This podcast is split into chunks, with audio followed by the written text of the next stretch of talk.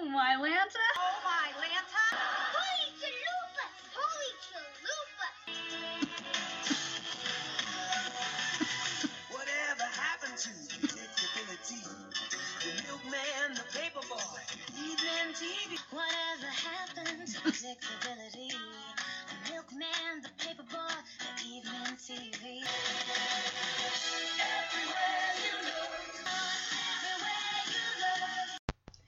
Full House Friday, everyone. Angela Bowen here, the host of Oh Mylanta.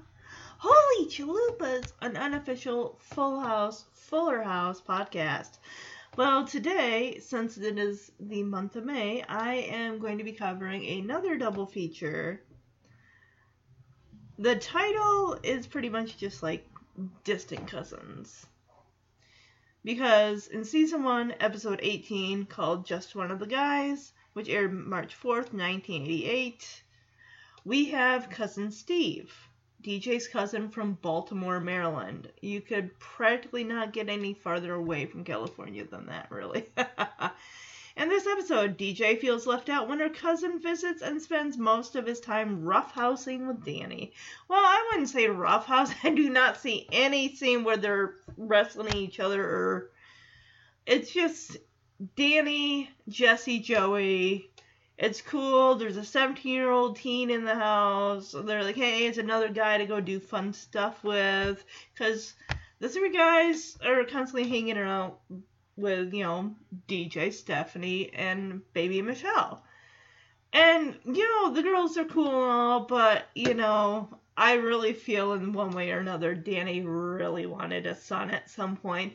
Granted, yes, he gets that in his three future grandchildren, Jackson, Max, and Tommy, but that is like 30 plus years into the 30 plus years into the future. So his nephew Steve, who is his sister's son, um, I can tell you right now, it certainly isn't Wendy who has Ginger the monkey because no way. And by the time we meet Wendy, that's season four. That's like three more years. Steve would be at least 20 years old. And we find out in this episode he's got a baseball scholarship offer to Stanford. Remember Stanford? The college that DJ wanted more than anything in the world to be able to go to. But instead she was accepted by Berkeley. Like I guess that'll She doesn't even go to Berkeley that I know of. She goes to like some college in California I've never even heard of. so, yes, again, Season 1, Episode 18, Just One of the Guys, aired March 4th, 1988. This episode's got a 7.0 out of 10, based on 349 ratings. Now, if you haven't seen this episode, Cousin Steve is played by, if you didn't already guess it, Kirk Cameron, older brother to Candace Cameron, who was three, at least three seasons deep on Growing Pains, which aired on the same network, ABC.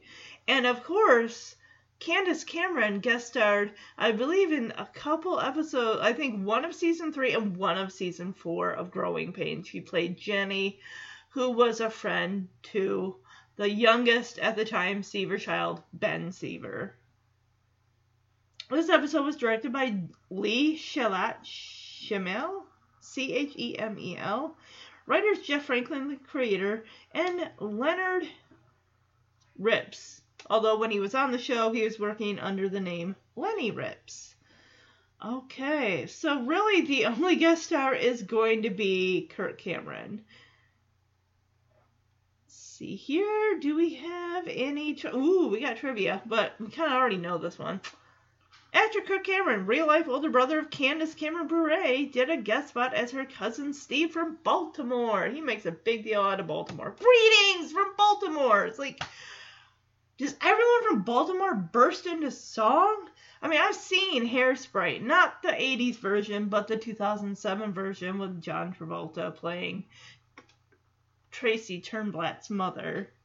And it has Zac Efron. That, oh my gosh. I saw the movie once. I got the soundtrack. I played it from July to September. Three whole months of nothing but the Hairspray soundtrack. And now I haven't listened to it in like a decade or more since then. I got hairsprayed out, basically. All right, cameo. Oh my goodness gracious. Kirk Cameron appeared on Fuller House as himself in 2019. His cameo drew negative criticism given Cameron's religious views versus the inclusivity of Fuller House. The epi- this episode of Full House first when Cameron adopted his religious views. Yeah, I think it would have been much, much. This is 1988, guys. Growing Pains would have started in 1985. The um, whole, if you want to call it a come to Jesus moment, however you want to refer to it with Kirk Cameron finding the Lord, would have happened. I think it was like season.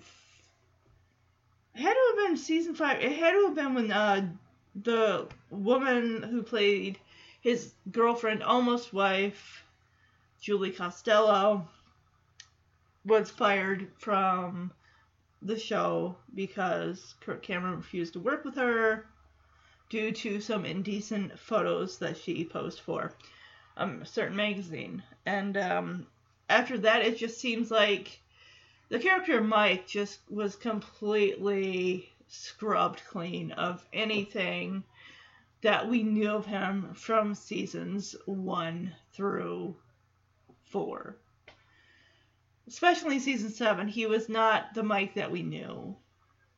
He was more responsible because Kirk Cameron had a hand in how the show was being written at that point. He did not want his character be to be a womanizer. He didn't want his character be downgrading women or whatever you know Mike was doing at the time. I mean, honestly, if I had to go between Growing Pains and Family Ties, I tried watching Family Ties. I got up to season five after Andy was born, and I had to stop because not Michael J. Fox, but Alex P. Keaton. I, I his just degrading of how he was treating women. I just I, I'm like I can't I can't do this anymore. I tried. I gave it five full seasons, not five full seasons, excuse me, but um, I I gave it a try. I really did. And there's actually a Family Ties podcast out there. I think it's called Quality Time with Family Ties, which I started listening as I was watching the show on Amazon. I don't think it's on there anymore.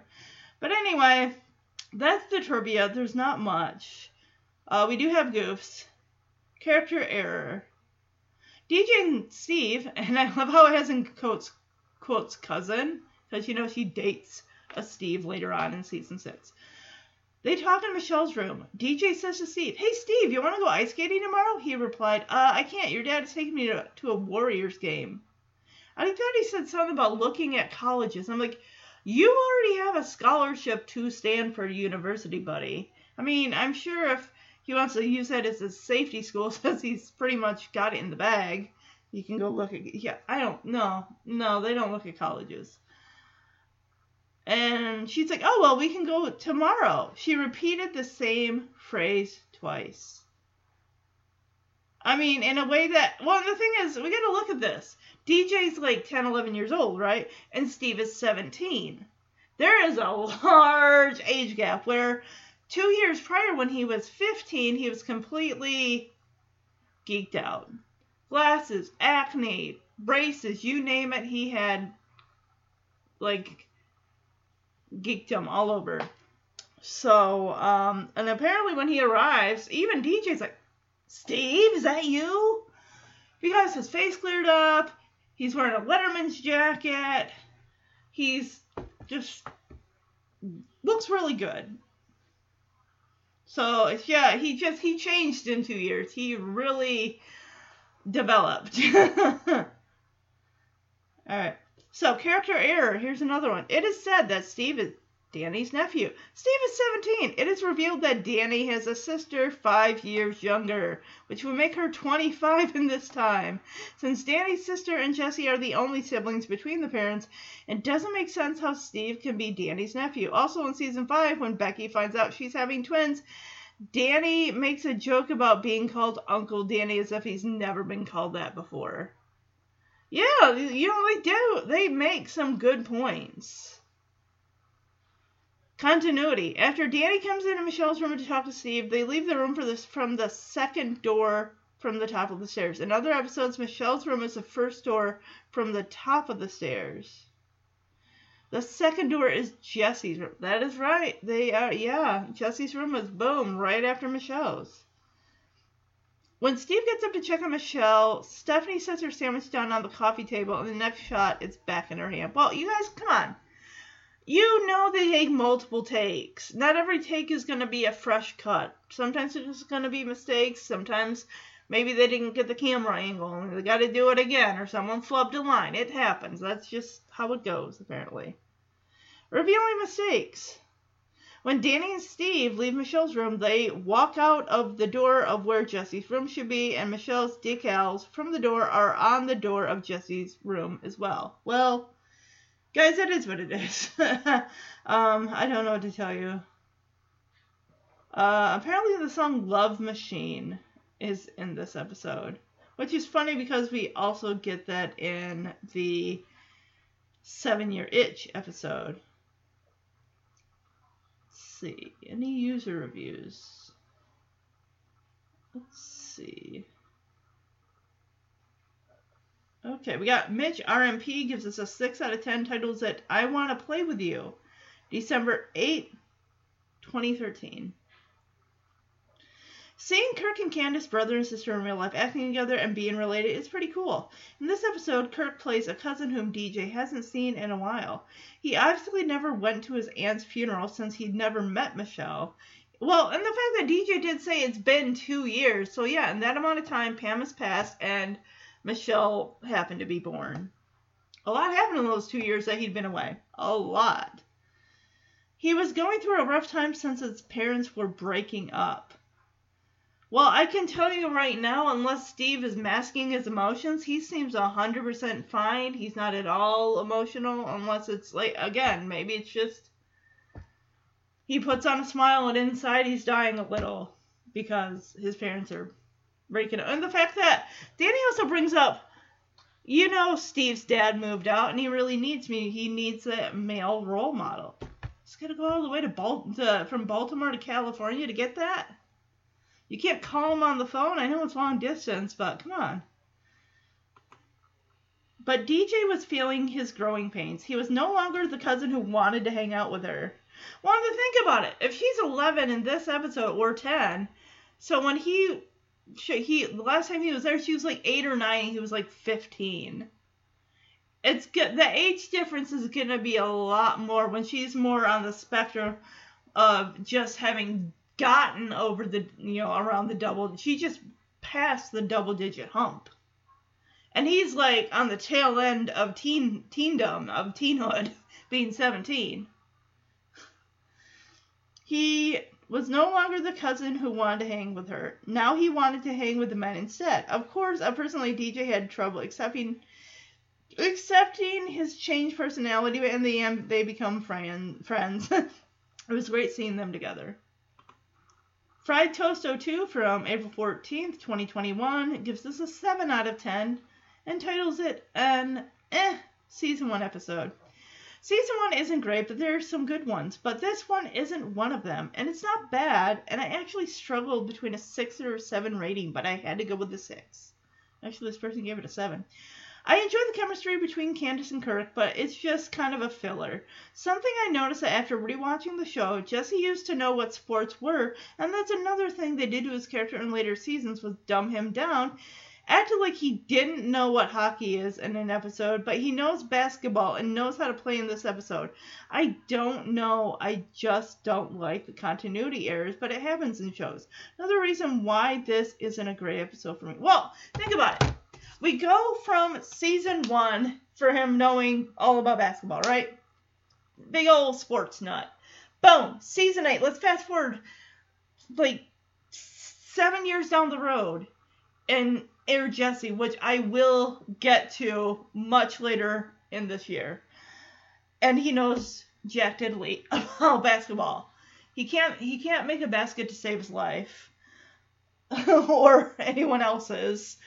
And Kareem Abdul Jabbar even coaches the, this guy. Basically, he's like, well, if you hit the sweet spot, if you stand like literally right here, you can make a basket, but anywhere else, it's basically a whole, whole dead zone for you. And even during the game, at some point, he's all like, "Hey, Kareem, he's that guy. He's in my sweet spot. I can't make it back." Like, I love how Kareem says, uh, "That's really not my problem. I'm the ref. Okay, you gotta. I don't know what to tell you." Oh my goodness gracious sake.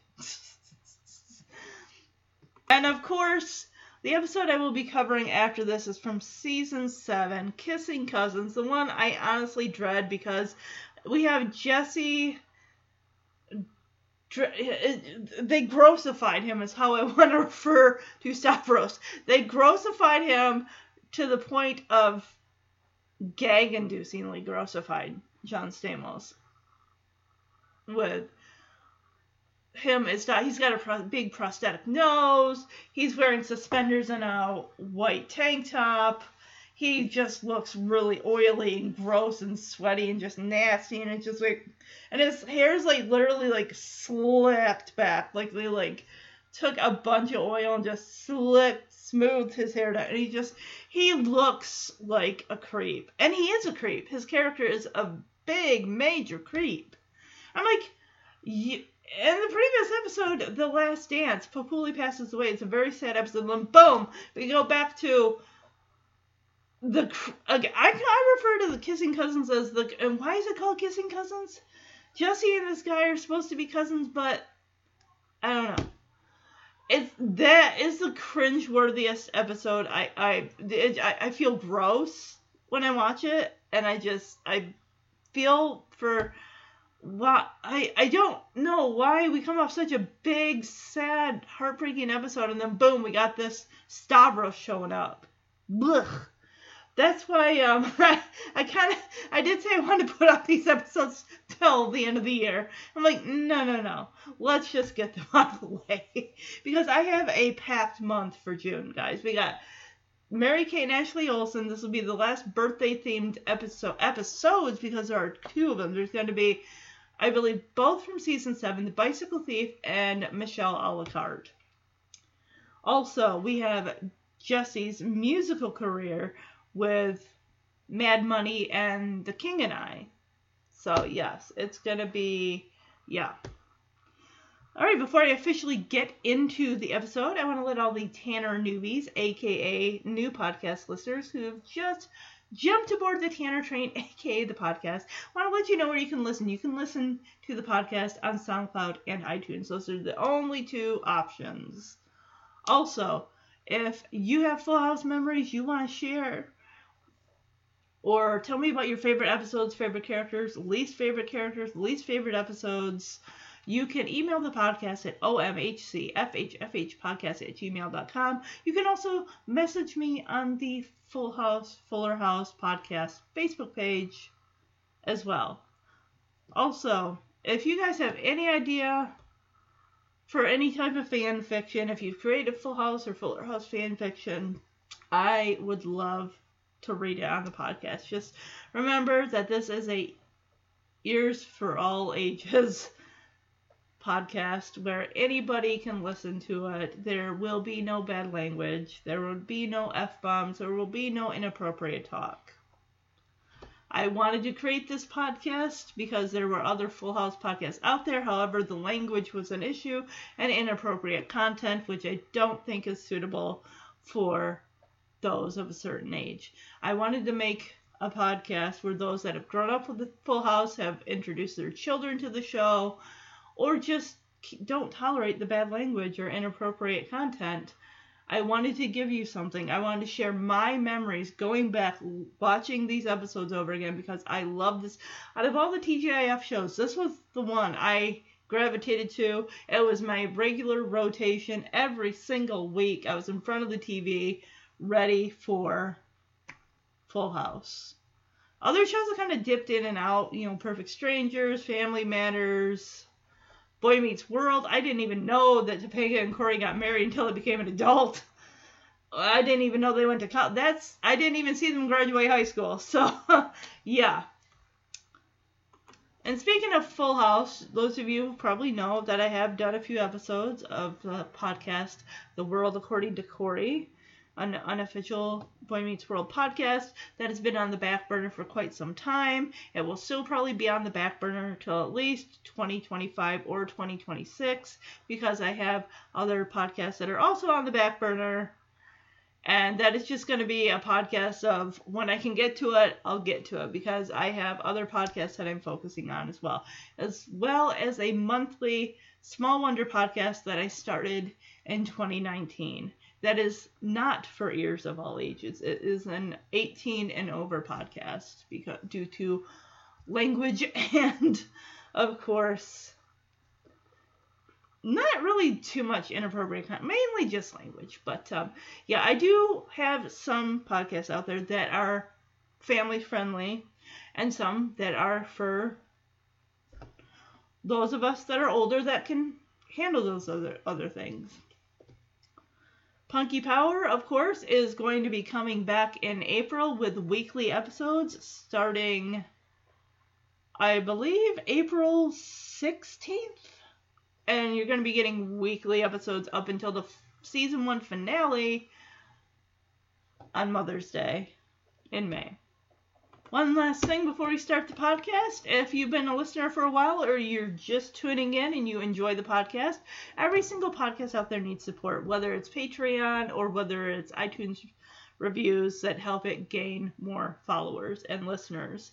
The only thing I ask of you is a moment of your time. If you could jump on iTunes, leave a five star review or rating, that would be awesome. More five star reviews, again, they get you helps the podcast get noticed by other Full House and Fuller House fans like yourselves. Speaking of Fuller House, yes, 2023 is going to be all about wrapping up the Full House portion of the podcast. And then 2024, I will be wrapping up the Fuller House portion of the podcast. Now, just because by the time I've wrapped up both shows in 2024 does not mean the podcast is coming to an end.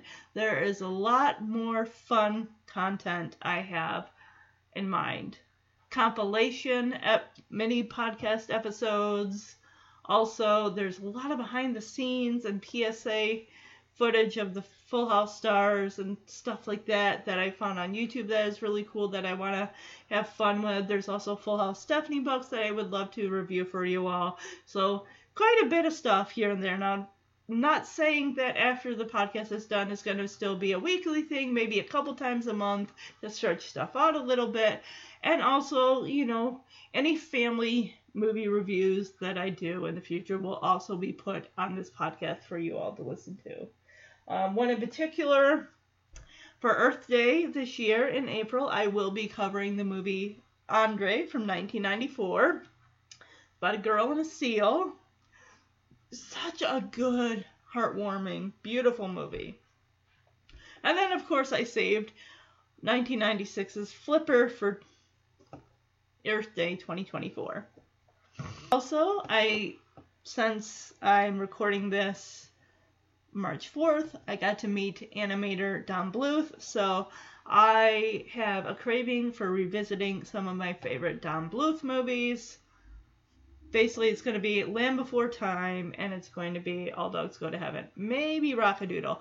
The only reason I say I won't be covering An American Tail is because I've already seen it. I did watch it on the big screen last August when I met Phil Gla- Phillip Glasser who voiced Fievel and he also in season 2 in episode Pal Joey he played young Danny. so I did get to ask him about that. It was really really fun. So, all right, guys. With that being said, let's jump into the Distant Cousins double feature with season one, episode 18, Just One of the Guys. All right, so we come out of the intro and we're in the kitchen, which is a rarity. It seems like a lot of the cold opens are either in the girls' room, in the living room, maybe sometimes in the kitchen. So Jesse and Joey have baby Michelle at the kitchen table, and Grandma what or Grandma or odds are it could even be uh, Grandma Tanner in Washington. One of them is making her an outfit. So Jesse and Joey got to get her measurements, and they measure her chest, which they measure from the back, like that's her back, and then they measure around her stomach. Basically, it's a shirt, guys. She's going to outgrow it in a week, most likely, because babies clearly grow that fast. And the, she's 18 inches across the chest, 18 around the tummy, and Joey's calling her a butterball. Basically, it feels like they're kind of fat shaming her because then Jesse's like, "Oh, you don't want to wear anything with horizontal stripes." I'm just like, "Whoa, can we?" Uh, I mean, I know she's a baby; she doesn't get what you're saying, but calm it, calm it, please. That is just too much. The fact that when Joey calls her a butterball, he's referring to the turkey. He's like, oh, she's self-basting. Hips! It's a sweater! Is it one of those 90s sweaters that goes like literally past your hips and down to your knees? Because we all remember those sweaters. Becky on the show was wearing long sweaters. I had relatives, aunts, who wore sweaters that literally hit just above the kneecaps. it was like thigh level long sweaters. We all grew up in that time period of the 80s and 90s. I'm sure you all know what I'm talking about. But why are you measuring the hips? It's not like a, a shirt pant combo dealy going on. It's a sweater. And again, it's a sweater she'll probably grow out of and oh, I'll push it out to two weeks tops. They're measuring her chest, her belly, her hips. Of course, it's going to be 18 all around. They don't measure her from like head to toe or anything because that measurement's going to be different. And Jesse, not Jesse, Joey makes a joke about like, yo, 18, 18, 18, just like her father. I'm thinking, that joke makes zero sense. Sorry I'm being harsh, but uh, come on now, writers. So they stand her up on the table because they have to get her inside. It's a sweater, guys! Oh my gosh. They said sweater. They didn't say anything about pants, but whatever. And Jesse, and I don't think this is Dave Coulier, because like, come on, do something fun for the kid. Come on, make it fun for her. And Joey's like, okay, okay, okay. So Joey goes to the old, what does a moo cow say? Moo, moo. And both Joey and Jesse are going moo and like blowing.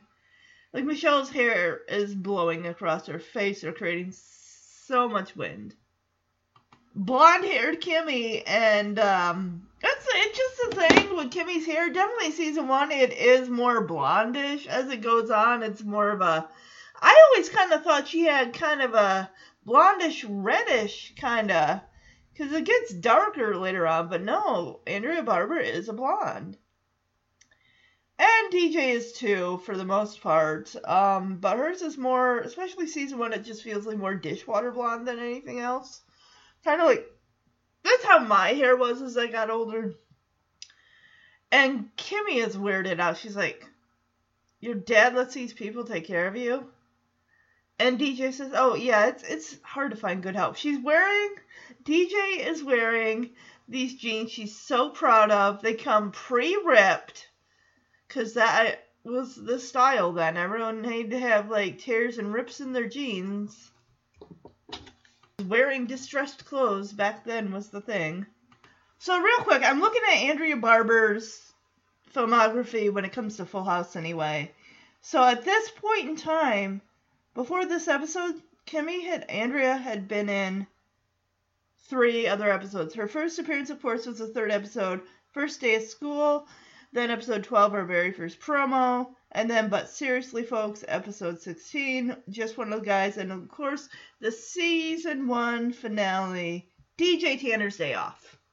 So, let's see. How many has she? She had been in like twice that many episodes. It says here, according to that, she'd been in 146 episodes of Full House, and there's 193.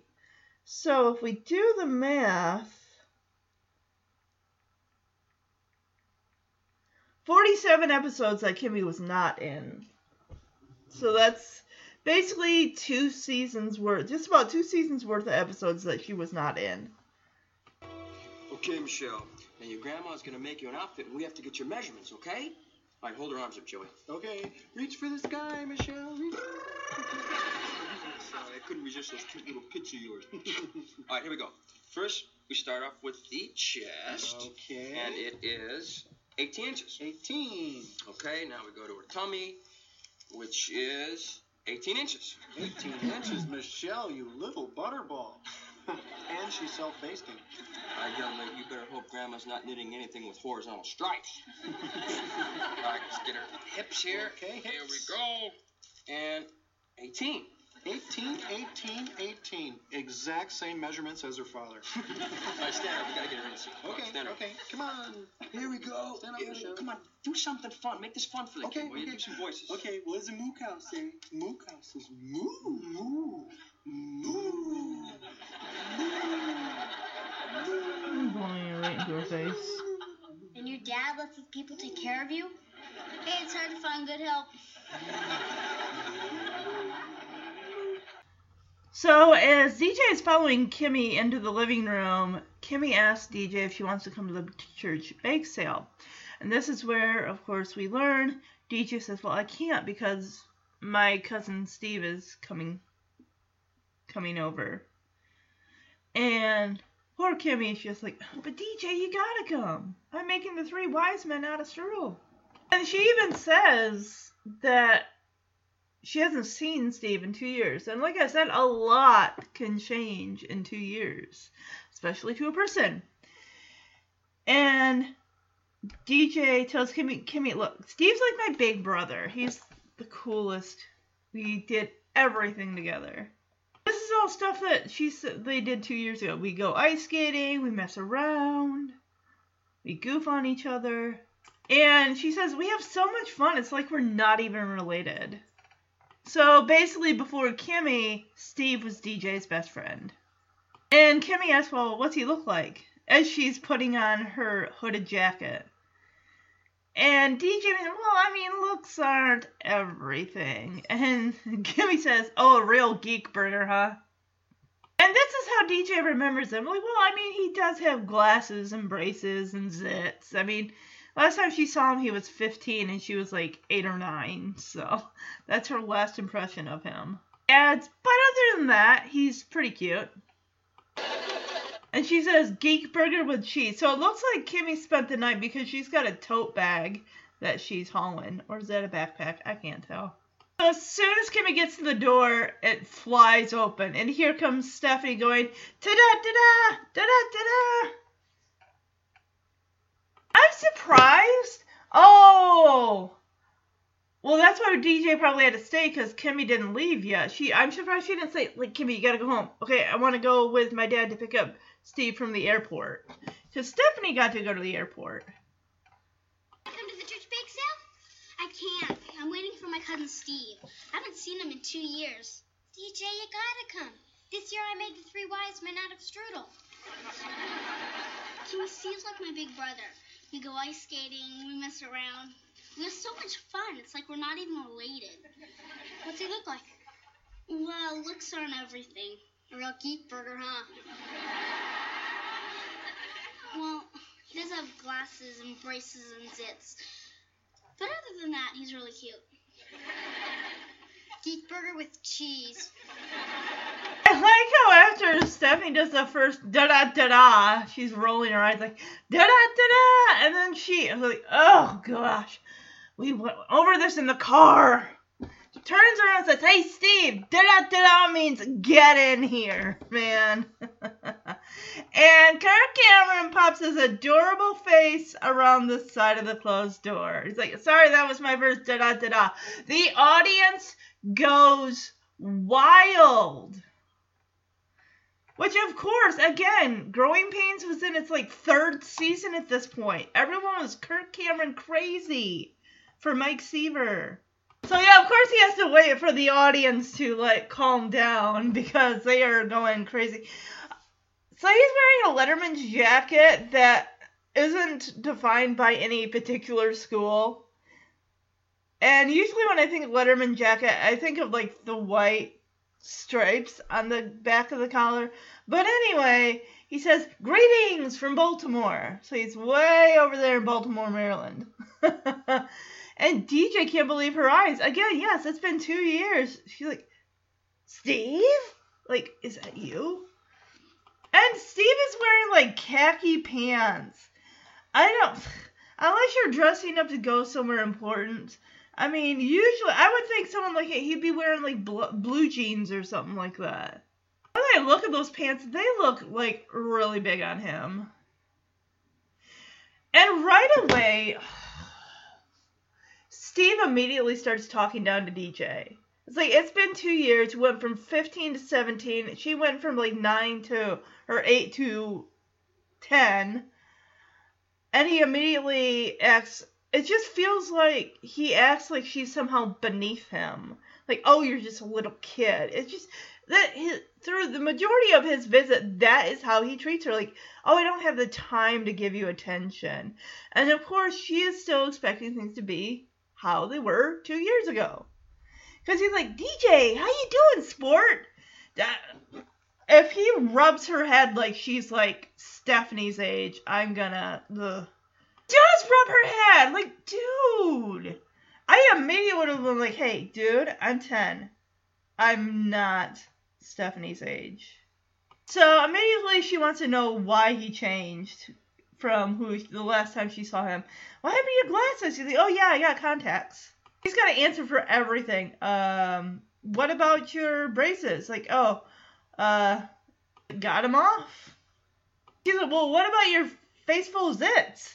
He's like, oh yeah, I cleared off, cleared up. I yeah, just you know, use Clearasil every day, and boom.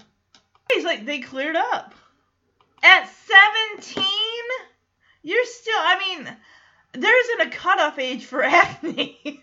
Adults can get acne or pimples or whatever. I mean, I used to get, you know, that stuff when I was, you know, a, I'd say more like around the age of 12 when I started getting them. And it went on well into like 17, 18, 19 years old. But I guess maybe that a lot of it has to do, you know, I've always heard it's like a lot of it has to do with diet.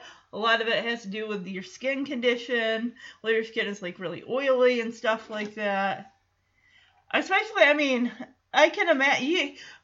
It's interesting about like high def tech, uh, televisions now. A lot of things we couldn't see, like on a standard def TV versus a high def TV, you see everything on people's faces. Anything that's been covered up by makeup, you are gonna see. But and another thing, it just see he feels so. It just it feels like he's so cocky, and I just uh, he just he grates on my nerves. He's like, yeah, one night I went to bed looking like a nerd and woke up like this. Yeah, he's like. Uh, they just made him into a one of those typical typecast jocks.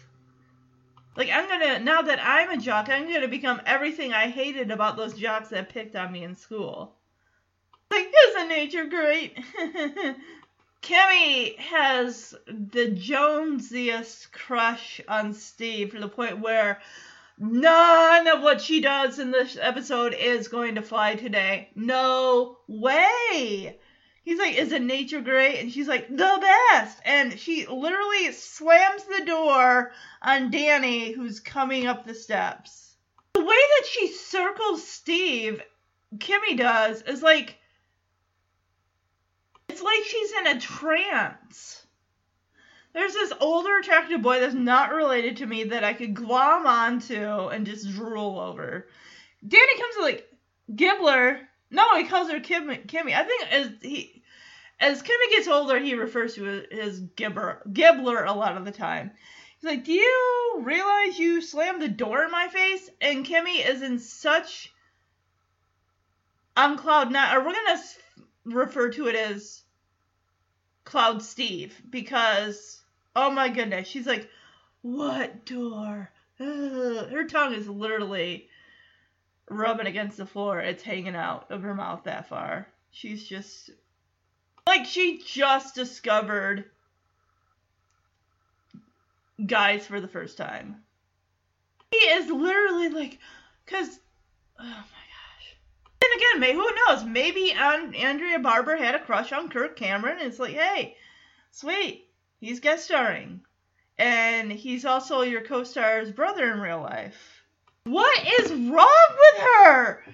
He's like, oh, Uncle Danny, let me help you with that, cause he's got. I'm guessing he also picked up his dry cleaning, cause he's got like a garment bag. He's like, oh, let me help you with that, and Kimmy literally follows him like a love struck puppy. And even DJ is just glomming on to Steve, but not in the creep factor way that Kimmy is. I get it, you know, as kids, you have a crush on someone who's like four years older than you.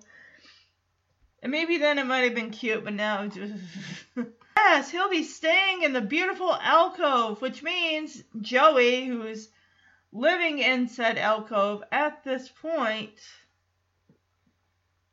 Hold on a sec. Hold on a second here.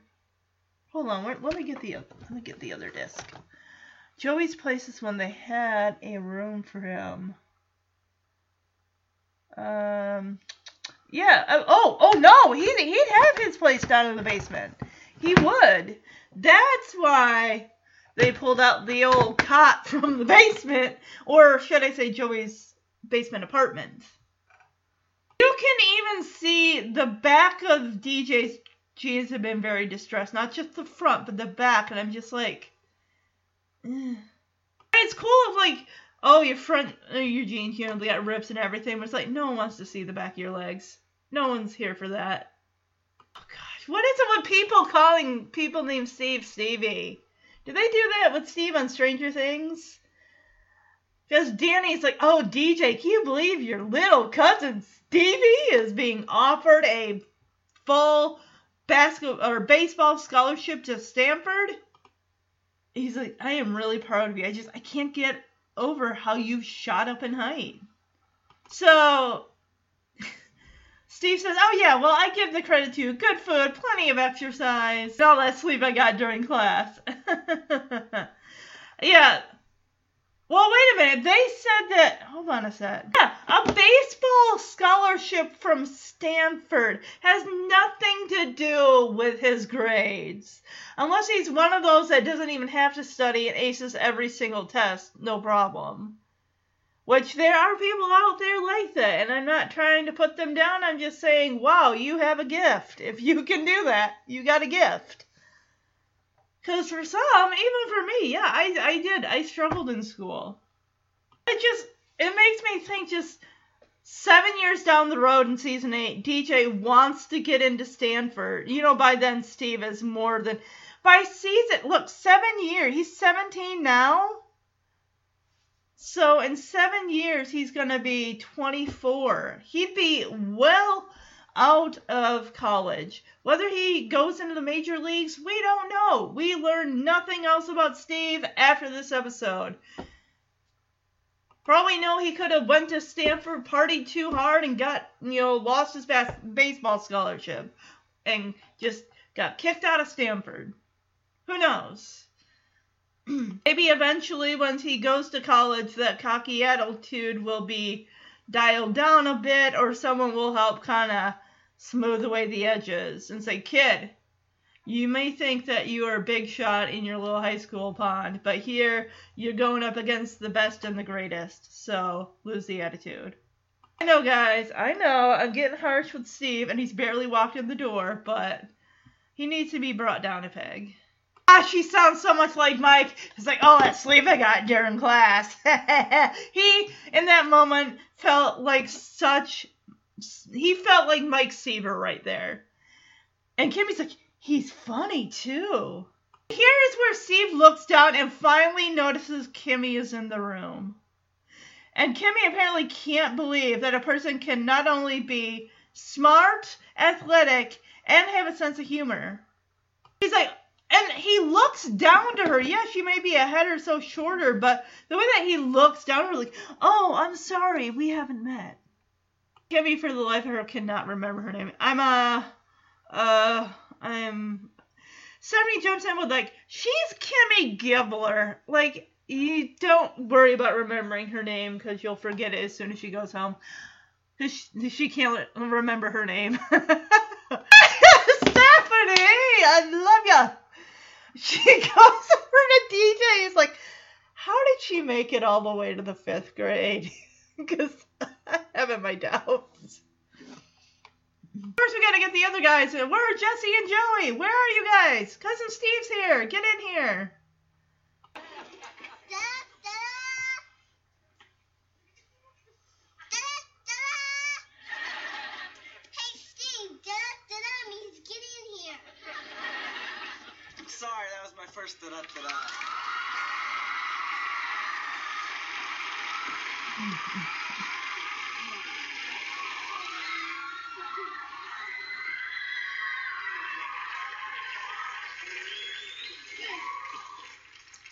Greetings from Baltimore. Steve? DJ, how you doing, sport? Hi, Steve. What happened to your glasses? Oh, I got contacts. Your braces? Got them off. Your face full of zits? They cleared up. All them please. Yeah, one night I went to bed looking like a nerd and woke up looking like this. Isn't nature great? The best. Kimmy. Kimmy, do you realize you just slammed the door in my face? What door? Here, let me help you with that. Great. You'll be staying in our beautiful, spacious alcove. All right. DJ, can you believe your little cousin Stevie is being offered a baseball scholarship from Stanford? I am really proud of you. I can't get over how you've shot up. Yeah, well, I give the credit to good food, plenty of exercise, and all that sleep I got during class. He's funny, too. I'm sorry, we haven't met. I'm a. I'm uh, a. You're Kimmy Gibbler. She make it all the way to fifth grade? So of course, when Joey comes, he comes in with Michelle, and Jesse comes in with a plate of fried chicken. That is a running gag throughout the series, definitely, and it, it even kind of creeps into Fuller House as well with the chicken. Anyway, like, hey, Steve, cousin Steve, how you doing? And Steve's like, wait, wait, wait, wait, let me guess, okay? Uncle Danny's told me all about you guys because who knows how far that that airport that he uh, flew into. Maybe it's like an hour drive. Who knows? Mean, think about it. Yeah, on the drive there, Danny and Stephanie got some real quality father daughter time. That doesn't really happen. That's pretty cool. Eh, Steve could not be more wrong. He's like, okay, now you gotta be Jesse, the great looking rock and roller with a crazy head of hair. He gets all the girls and spends hours on his hair. And Joey has got this grin on his face as he's looking at Jesse, and Jesse looks just like his heart's been broken. Like, how, how, how could you get this wrong? I Joey's like elbowing Jesse in the stomach, like, huh, huh, huh, yeah. and Steve says, "Oh, and you must be Joey, the guy who with all the funny voices. Anybody, anybody walks into that room has." Even Danny, you see to remind Steve, it's just like Jesse's not gonna be able to live this down. Joey's gonna rib him about that constantly. But it's like anybody who walks in there and sees the both of them would not peg Joey as a musician, rock and roller, who gets all the girls and has gr- spends hours on his hair. No, no, no. Yeah, it's like, oh my goodness. Adding insult to injury here, but oh yeah, you must be Joey who does all the funny voices, right? uh, no. Look at Jesse. He's wearing a black leather vest over a light pastel blue long sleeved shirt. And Joey, who's wearing a shirt that's made of white, blue, yellow, and red puzzle pieces. It looks like something a comedian or a funny man would wear in 1988. Steve actually he turns and he looks at Danny like, did did I get that right? Did I, did I get that wrong? So Danny's like, oh Steve, here, let me help you out. No, that there, that's Joey, and then this is Jesse. And of course Joey's gotta do his but thanks anyway, Bullwinkle. And of course, in the last two years, Steve, uh, yeah, he's got an additional cousin. Here's someone you haven't met yet. Say hello to your new cousin, Michelle. Okay, seriously, can you stop with the sport? This ain't 1950. Where are you calling on? Like, hey, hi, sport. He did the same thing with DJ, but instead of patting Michelle's head like a dog, he's like tickling her under the chin, and she's just kind of looking at him like, who's this Yahoo?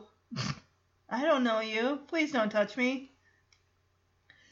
I don't think a baby would be too keen on somebody that they've just met. Like, you know, even putting their hands on them. I just, I, mm, it would be funny if you, like, just started, well, it wouldn't be funny if you started crying, but just her reaction to him. But her reaction of the, who are you? I think that all babies, he's not been around babies. No way. He is clearly an only child, and he must think from all those three men and a baby movies and stuff like that, like, oh, that's how you handle babies. They like to be tickled in the face. I mean, what? You can say coochie coochie coo. And I'm surprised he's not like, hey, you're supposed to giggle. He looks turns away like she's she's not impressed with him audience loves her reaction. They are applauding hard and laughing even harder. And Steve acts like he's so insulted. What's the matter? Don't you speak baby? Well, I don't know, Steve. If you were her, would you want someone tickling your face and then accusing you of not being a, a baby? Like, oh, you don't speak baby? Well, Steve, you don't. So DJ finally gets her shot to jump in here like, hey, she grabs his arm, pulls him around to face her, pulls him away like, oh, we got to get you away from the guys. Steve, hey, guess what? I got a whole weekend planned out. I'm like, whoa, pumpkin, we just walked in the door here. Let me get a second to breathe. This afternoon, sweetie, he walked, he just walked in the door. This afternoon we'll go ice skating, okay? She wants to hit all their haunts. The ice skating, the ice cream place, Pizza Heaven. Not that that's a place. It could be. I don't know. I'm gonna look. I bet. I bet there is a place called Pizza Heaven. Yeah, looks like we do have some Pizza Heavens. We got one in Rhode Island. We got one in. Where's this place? Uh, Pennsylvania. I just figured in the back of my mind there had to be it says Pizza Heaven Pasta Pizza and Subs in Parlin, New Jersey. There's also Pizza Heaven 2 in New Haven, Connecticut. So for all the uh, the Harvard or whatever, I think that big old college out there, that's their pizza spot. They go there. They don't go to CiCi's Pizza. And I've been to CiCi's Pizza. I mean, over the years, I really talked a blue streak about like oh, I'm never gonna go to CiCi's. You know, I and I'd always let other people's judgment of it kind of cloud my own judgment. Like, oh, everyone says it's the worst. I'm never going there. So on a whim, one day I'm like, I'm going, gonna try it out. So that way, if I like it, then Jeremy and I can go together. So I went there. It it's it's decent pizza. Now it's not I mean, to me, I'd say maybe Pizza Hut level, maybe top level pizza, and then of course like Little Caesars and Domino's follow suit right after. It's not bad. I really like their dessert pizza too. They had an Alfredo pizza. I did try the mac and cheese pizza. I thought it was decent. And I, you know, it's a buffet, so for ten bucks you get all the pizza you want and a drink to take home with you if you want. Not bad, not bad. I'm still out there to find the ultimate best pizza. One pizza in particular that I loved was from a mom and pop place uh, that was like quarter mile from my house when I lived in Michigan. It was called Habs, R.I.P. they had if you guys like Reuben's, which is the corned beef, Thousand Island dressing, and the sauerkraut and all that stuff, they had a Reuben pizza and it was phenom. I mean, I, yes, I would have them take off the uh, the sauerkraut. I'm not a big fan of that, but other than that, it was delish. It was that good. Also, Hungry Howie's, we don't have one here in Texas that I can find. I loved their Cajun bread. And I also got a pizza with Cajun crust. I can't find that anywhere here in, Tex- in North Texas, so hopefully eventually there's got to. You guys write into the podcast, OMHCFHFH podcast at gmail.com. Let me know anywhere in the North Texas area, somewhere nearby, if there is a pizza place that has Cajun crust. Because I want to check it out. Also, we don't have a Checkers down here either, and I love their funnel cake fries.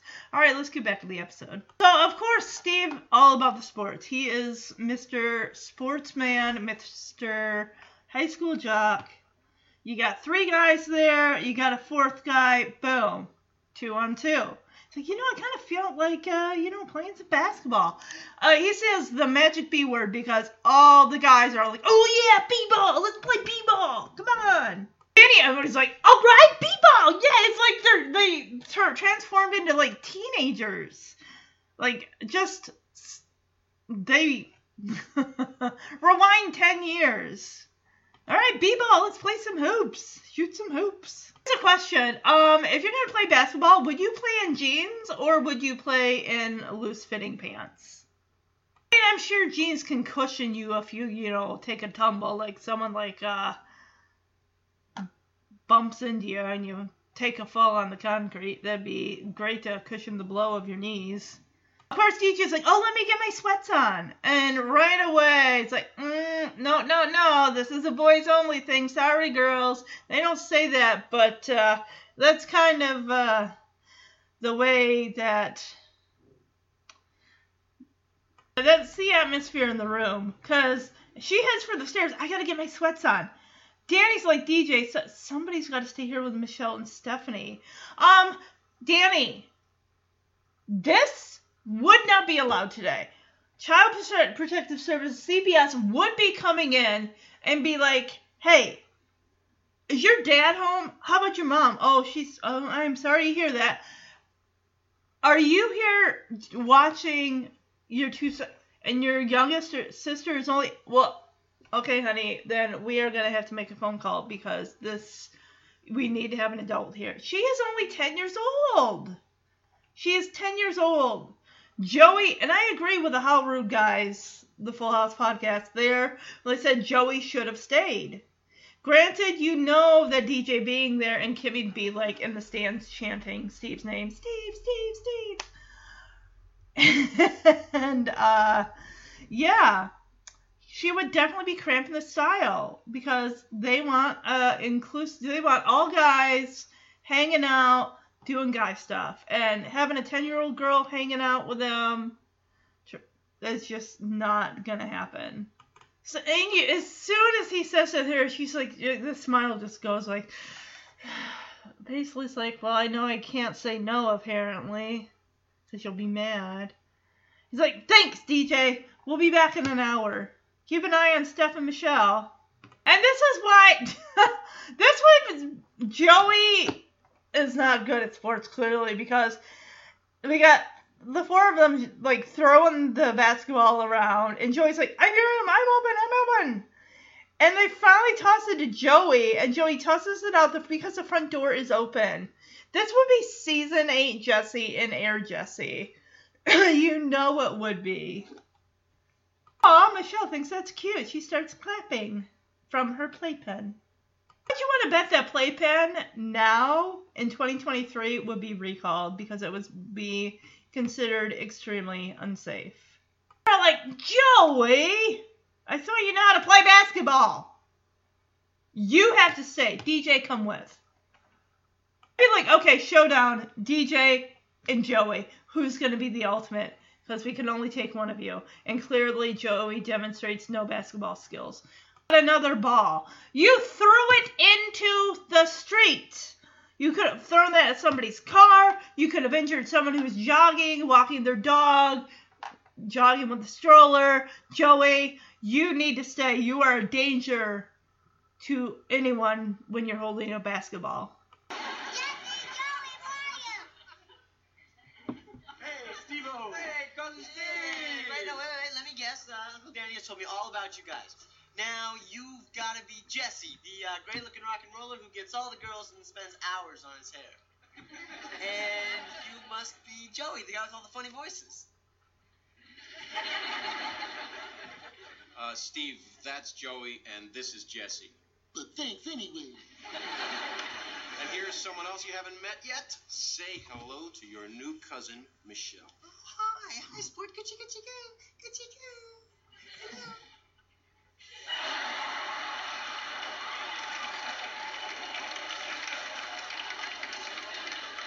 What's the matter? Don't you speak, baby? Steve, I've got our whole weekend planned out. This afternoon we go ice skating, okay? You just stay for a Well, I weekend. don't know. You know, I, I kind of felt like playing some basketball. All right, b-ball. All right, come on, let's shoot some hoops. That sounds good. Right. Let me go get my sweats on. Oh, uh, DJ, wait. Uh, DJ, somebody's got to stay here with Michelle and Stephanie. Would you mind? All right. Uh, thanks. We'll be back in an hour. All right, let's go, let's go, let's go. Let's go. Let's pass that ball. Let's pass it. All right, pass it. Jess, I'm open. Uh, Danny. Danny, right here, I'm open. Think fast. Steve. Yep. Steve, drop pass. I'm Here we open. go. Yes. All right. Jess, right here, I'm open. All right, Joey. Right here, Joey. Joey. Right here, Joey. Right here, Joey. Joey. Got another ball? Let's go. So now we're in the kitchen. The girls are setting up a a veggie platter, some bananas in a bowl. There's cola there. Stephanie's got the sandwiches taken care of. There's this is okay. This is honestly they got regular plates out, and there's like seven of them. So to me, honestly, I there are times that I feel like okay, tonight's gonna be a paper plate dinner. That way, I don't gotta worry about dishes. All they have are sandwiches and then the veggies, and there's a bowl of chips. Well, it just seems to me it's like put the pay, put the plates away, save them for dinner time. That way, you're not making a bunch of dishes, and you don't gotta like wash them right away. Or just go the paper plate route. It just makes the most sense. Paper plates and um plate holders. Boom. Okay, so DJ's got she's still hanging on to this plan. Like Steve and I will eat lunch together. You're basically eating lunch with everybody. Then I'll show him these pictures of us from Thanksgiving two years ago. That is what she's riding on. That is what she's banking on. Is him to remember all the great times they had two years ago. Back when he probably just wants to forget about the time when he had the glasses and the braces and the acne. And Kimmy's like, Well, how long is Steve staying at your house? And DJ says, Well, three or four days. He basically said the whole weekend plan, so yeah. And of course, Kimmy's like, Oh, me too. I'm like, Girl, you ain't invited. They're Polaroid pictures. It's a shame we don't get to see them. All right, let's see what kind of Sammys we got here on a giant platter. We got bologna, we got salami, we got cheese, we got PB and grape jelly. And of course, DJ just looking for an excuse to put her sister down. Like, sounds good. I just hope you didn't put them all into one sandwich. That was a lame joke, Deej. She's wearing a shirt with giraffes, like in the Serengeti in Africa, but it doesn't say Africa, it says Afrique. A F R I Q U E. I don't get it. They not just put Africa on the picture. They didn't even have to put anything on. Just the the giraffes with the Serengeti and the the yellow grass or whatever vegetation they have, and then those giant green trees. Apparently that it's so funny because DJ and Kimmy laugh, and then Stephanie uproariously laughs. it's like, girl, calm it. Oh my gosh. After Stephanie laughs, Kimmy just kind of looks at her like, little sisters. Yeah, she even once says, Oh, at least my parents stopped after me. But they didn't because they had Jimmy Gibbler. We just didn't know of his existence. Can you imagine if we had little Jimmy Gibbler right around Steph's age? just in love with her, being a pest to Stephanie, and it just ah.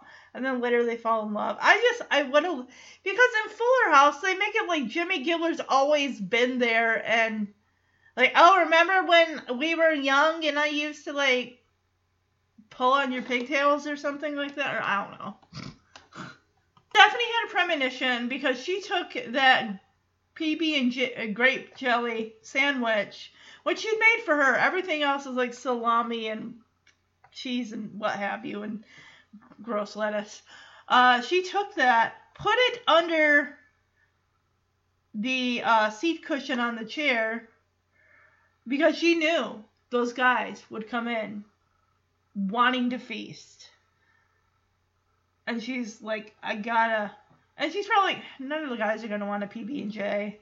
They're gonna want the meats and the cheeses and the you know the uh, lettuce and all that fun stuff. Just saying, I think she had a premonition. Hey, apparently Kimmy is like, "Hi, Stevie," and DJ says, "Hi guys, we made lunch." Wow, did they turn into cavemen? Lunch, food, food, food, food, food, food, food. They all throw their jackets down onto Michelle's high chair tray. And even when Steve came in, he just threw his jacket on the back of the couch. There's a Lakers Celtic. They just got back from playing basketball. Danny was playing in in like dress slacks, and the rest of the and and Steve's in khakis. Jesse's in black jeans and Joey's in blue jeans. How is any of that comfortable to play? You're not gonna. It just feels like that would restrict your movements. DJ was right. Like, hey, let me get my sweats on. So that way you have more room to move your legs. They're not as restricted. You can move faster, shoot harder, jump higher. Yeah, apparently they don't just love to play basketball, they love to watch it. That's what you do after you play. You need more basketball in your life. Or b-ball. Wow, they went after. Danny brings a bowl of chips.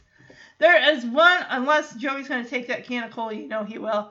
We got celery sticks, we got carrot sticks, we got, I'm guessing those are like tomato balls. I can't tell what they are. And just, even Stephanie's like, oh my god, hands to her cheeks, Home Alone style, just like, ah, there's nothing for us. Joey took two cans of pop. Joey, how did? oh those poor girls have nothing, guys. Nothing. There's three plates left. At least they have the plates. DJ even like finds a carrot stick to chomp on because well there is nothing else. Just act like you know those teenagers in those Sunny D commercials after they pour into someone's kitchen from playing football or basketball or what have you, and they're all gross and dirty and whatnot, and they're all like going through the fridge, like, oh, we got grape soda, we got blah blah blah, or we have Sunny D. Yeah. And DJ says, ugh, animals. It's like they reverted back to their teenage selves. Ah, Stephanie, queen of my heart, says, glad I saved this, and she picked up her sandwich underneath the chair cushion. See, I told you she had a premonition. This is gonna be great. Steve and I will eat lunch together, and then I'll show him these pictures of us from Thanksgiving two years ago. How long is Steve gonna be staying at your house? uh, three or four days. Me too. Okay, we got bologna, salami, cheese, peanut butter, and grape jelly. Sounds good. I just hope you didn't put them all in the one sandwich.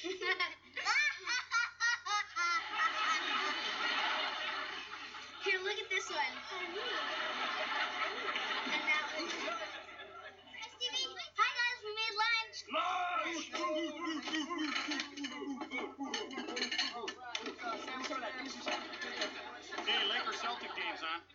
All right, some more people. B-ball, B-ball, B-ball, B-ball, B-ball. Girls, come watch the game with us. Oh, now you want us with you. Animals. But I saved this. I mean, did Danny just assume the girls ate prior to them coming back? He didn't think to save anything for them. Like, oh, they probably already ate before we got here, so they'll be fine. He even's like, oh, girls, come watch the game with us. Like, oh, yeah, you didn't want him to go with you to play basketball, but yeah, you're free to, you know, hang out with us in the living room while we chomp on these sandwiches you made for us. And Joey's, jo- Jesse's got the bowl of chips. so let's see here. So we got Jesse sitting on the end table slash cabinet lamp holder. we got Joey who's got one cheek on the arm of the couch and the other cheek is sitting on the uh, that little uh, end table, whatever you want to call it, with a lamp. We got Stephanie squeezed in between the arm of the couch and Danny, and then we got Steve next to Danny, and then oh, there's a little spot on the end, like half an inch of couch for Kimmy to squeeze in right next to Steve, because they're all like watching the game. Yes, yes, and of course, Kimmy goes yes. really had to, Kimmy really had to nudge herself. She was, "Ugh," to get into that little itty bitty spot there between the arm of the couch and Steve's leg. He doesn't even notice that she's squeezed in right next to him. Like, I might be getting smushed, but I don't care because I'm next to Stevie. Poor DJ hanging off the back of the couch. He's just hanging over the back of the couch, just trying to feel included. Of course, at this point, Danny is still a sportscaster. He's talking about how great the Lakers are. They can repeat as champions. And Steve's like, they're talking their sports talk. Like, oh, if they do, they'd be the first since Boston in 69 and 70. So Steve's up on his sports lingo, his basketball lingo. Oh, and of course, DJ is just like begging for Steve's attention. Hey, Steve, you like my new jeans? They're brand new. You like my jeans? They're brand new. I just bought them. Doesn't even look at her like, oh yeah, they're great. Also wearing like mustard yellow Converse. He like turns his head for a split second and like, oh yeah, they're great. Goes back to the TV. Of course, yes, again, more Lakers basketball talk. And Steve's like, oh, they got everything. They got the speed, the power, the depth, and most importantly, the Laker girls. So I know that the Dallas Cowboy cheerleader, I know football and basketball are just different, but it seems like the only cheerleaders you hear of, or the Laker girls, are the only, it seems like, in basketball. They're like the it, like, Laker girls does for basketball what the Dallas cheerleaders, Dallas Cowboy cheerleaders do for football. You don't hear about any other cheerleaders of any other professional sports teams other than those two. They're all like, yes, yes, yes! And DJ, she like jumps off the chair and goes, yes! And they all turn and look at her like they just realized she's in the room. Yeah, she acts like they're watching football and so and so just scored a touchdown because she throws throws her arms in the air. Yes! Every head turns. And even jo- Joey's got a perturbed look, like DJ's just being really disruptive. Like Stephanie's not really doing much of nothing. She's just hanging there, just chomping on her PB and grape jelly, San Sammy. And DJ, of course, doesn't know diddly about basketball. She's like, oh, what an awesome thing that just happened. And I like Stephanie calls her out saying, you don't have a clue either, do you? All I know is you gotta get like the hoop and the ba- the the ball and the the hoop or the basket or what have you. That's all I care about. I don't care about three pointers. I don't care about free throw lines or free throws or whatever. I just want to see the ball go in the hoop. Anything else, I don't care about. So you, so you got food on your face, Steph. You need to wipe that off. They had pickles in that veggie tray. I didn't see them. Steve jumps up and says, "Hey, does anyone else want another pickle?" And DJ says, "Oh well, we're we're out of pickles." Oh, Kimmy, always. Oh, anything for Stevie. She's like, oh, I'll get you some. If there's no pickles at my house, I'll take a cab to the market. And Steve, who can't be bothered just to remember her name, it's just all like, yeah, thanks, Cammy. Hi, Stevie. He's like, oh yeah, see you later, Cammy. The girls in Tanner versus Gibbler, um, what the heck were their names? It was Nina and Melissa. They also referred to her as Cammy. And DJ also corrects them. Yeah, DJ corrects him. She says, uh, that's Kimmy. And Kimmy don't care. She can call him whoever. Because she says, hey, if it's Cammy to him, it's Cammy to me. I don't care. You can call me Carol Seaver for all he for all I care. as long as I get that attention. Hey, not only has she lost her family to Steve, she's also lost her best friend to Steve's attention. Literally, DJ is like the invisible girl. Now here we go with the bet. oh, Joey, Joey, Joey, Joey. He starts small. He's like, hey, I bet you two bucks that Magic steals the ball. And of course, Jesse's like, oh no, Joey, no, not the way Bird's Larry Bird's playing, man. You're you're on. Danny narrates like, oh, Magic steals the ball. Yes. Jesse's like, oh no. Two founding founding fathers, please. Thank you. Steve is impressed. He's all like, wow, Joey, that's incredible. And Joey says, Yeah, I, uh, I come from a long line of psychics. And Jesse says, More like psychos. okay, so Jesse is in it. You know, he's like, No, no, no, no, no. Give me a chance to win my money back, okay? And of course, Joey's like, Hmm, okay, well, hold on. Getting another vision here. And he goes elaborate, like, not just one thing, but multiples in a succession of in a series in a succession of actions. The point where you're I'd be like, hmm, let me um yeah, I'm I'm calling you out because that is that sounds like you've seen this before. And don't tell me that you're a psychic or come from a family of psychics because I ain't buying it. Alright, I bet you two more bucks that Cooper steals the ball, passes off to Magic, who will lead a fast break to down court, and end it with a slam dunk by Worthy of course, Jesse again is not. It's like you're you're out of your gourd.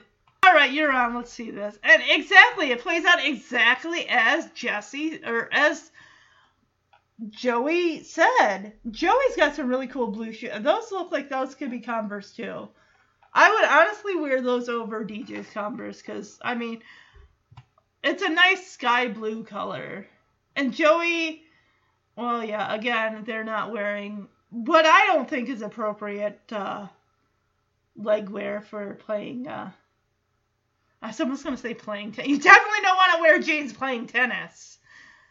I think honestly, the only sport you really probably could wear jeans and it would be okay would be uh, golf. um, but if you're playing like touch football and stuff like that, I could see, that especially if it's in the fall, I definitely see that being a winter I see that being a jeans sport because it, you're going to be on the ground more than not. Jesse, you are being had, man. He's like, no way. Again, Danny narrates this whole thing. I love how uh, Stephanie and DJ both, since they really don't understand the game, which is fine by me. I don't get it either. I don't want to but they're just nonplussed. They have a I don't like. Uh, they're not phased by this whole betting thing. DJ is like a zombie, like with her eyes glued to the screen. She's not even trying at this point to converse with Steve because, again, she is the invisible girl. Stephanie is loving that P. She is taking her time with that PB and J. I'm saying. And, and even Steve and Danny are just reacting. Oh my gosh, that is incredible. And and Joey says sometimes I'm so good I with I I actually win money from myself. Well, I gotta say, who's the biggest uh, can't keep a secret? Is it Steph or is it Michelle? I think it's Stephanie because she's totally sells out Joey. Says, Boy, Joey, you didn't know all this stuff when we watched this game this morning, so clearly he taped it. He had a plan in his head. And he was going to milk someone out of their money. Do you think, do you think that Danny would have fell for that? Do you? Th- I mean, the fact that he is already falling for it, and he's not the one who's handing over his pocketbook to to Joey. Do you th- if anything, if anyone else would have fallen for it, I don't. I don't know. I mean, clearly Danny and Steve have been had too, but they're not losing any money. Jesse gets right in Joey's face and goes right over to the VCR, ejects it, takes the tape over to Joey, smacks him on the head a couple times, and says, You know what? I bet if you don't give me my money right now, you're gonna die. Boink, boink, boink with the tape. And that's the thing, guys. VHS tapes, those were bulky, those were heavy. If you're like me, a kid of the 80s and 90s, and you got for your birthday and Christmas VHS tapes, you knew, you knew, guys, just the shape of a VHS tape in wrapping paper. It is undistinguishable from, or indistinct from anything else. He always tries to throw it on a stomach. Oh, kids, what an imagination. He pulled out the tape, didn't eject it, managed that tape would have been ripped. I lost many a movie in our VCR growing up. I don't know if any of you had, but uh, we had an issue with our VCR like to eat tapes. And the thing is, I didn't know until I became I'd say probably somewhere in my late teens that if you take the top off of a VCR, you can disentangle a tape that has been wound up in the headers of the VCR or the VCR heads. Because he literally ripped the tape out of there, didn't hit the eject button. And like that tape would be destroyed. You would not be playing that tape again. And the thing is, with the money, even though it was like most likely less than 10 bucks, it's still money's money, whether it's 1988 or 2023. And just give him his money back, Joey. Come on now. And the fact that he looks at Stephanie and says, I was going to give you half. Half of what? Four bucks? Boo hoo. But then again, it's just talked about money being money in 1988. then again, Joey is a struggling comedian. He needs those bills. Oh, she is. She's making that sandwich last, everybody. She is making that sandwich last. That was a big sandwich. But he tells that to Stephanie, and I was going to give you half. She just was like, meh. He gets an allowance from Danny. It might be a buck a week or 50 cents a week. She don't need your two bucks.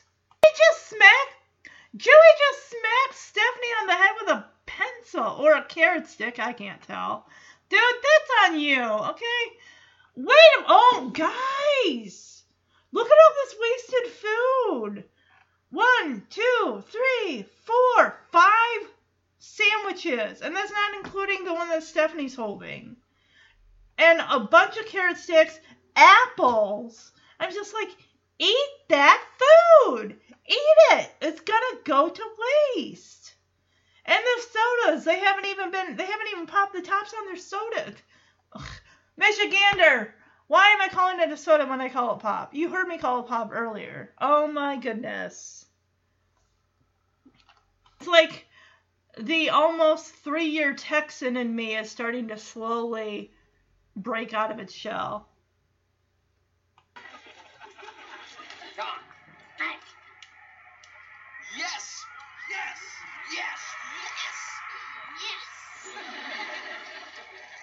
Think the Lakers can repeat as world champions. Well, if they do, they'll be the first team since Boston in 69 70. Hey, Steve, you like my jeans? They're brand new. Oh, yeah, great. You know, I think the Lakers have the best record since Portland back in 78. Yeah, well, they should. They got everything. They got the speed, the power, the depth, and most importantly, the Laker girl. yes! Yes! Yes. Yes! Yes.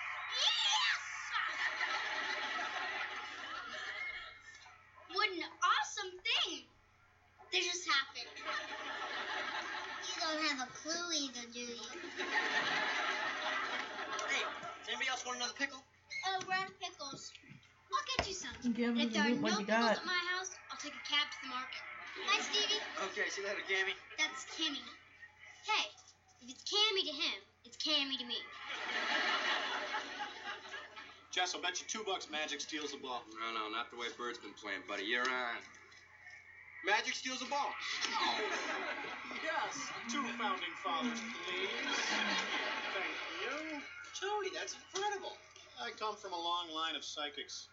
You mean psychos. Now, give me a chance to win my money back here. Okay, getting another vision here. I bet you two more bucks that Cooper steals the ball, passes off to Magic, who'll lead a fast break down court, ended with a slam dunk by Worthy. You're out of your gourd. All right, you're on. Look at this. Cooper steals the ball. Fast break, Magic to Scott to Magic. No look pass to Worthy. Slam dunk.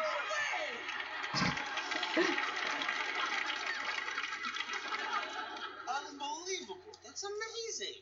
Sometimes I'm so good I actually win money from myself. Thank you. Boy, Joey, you didn't know all this stuff when we watched this game this morning. Uh-huh.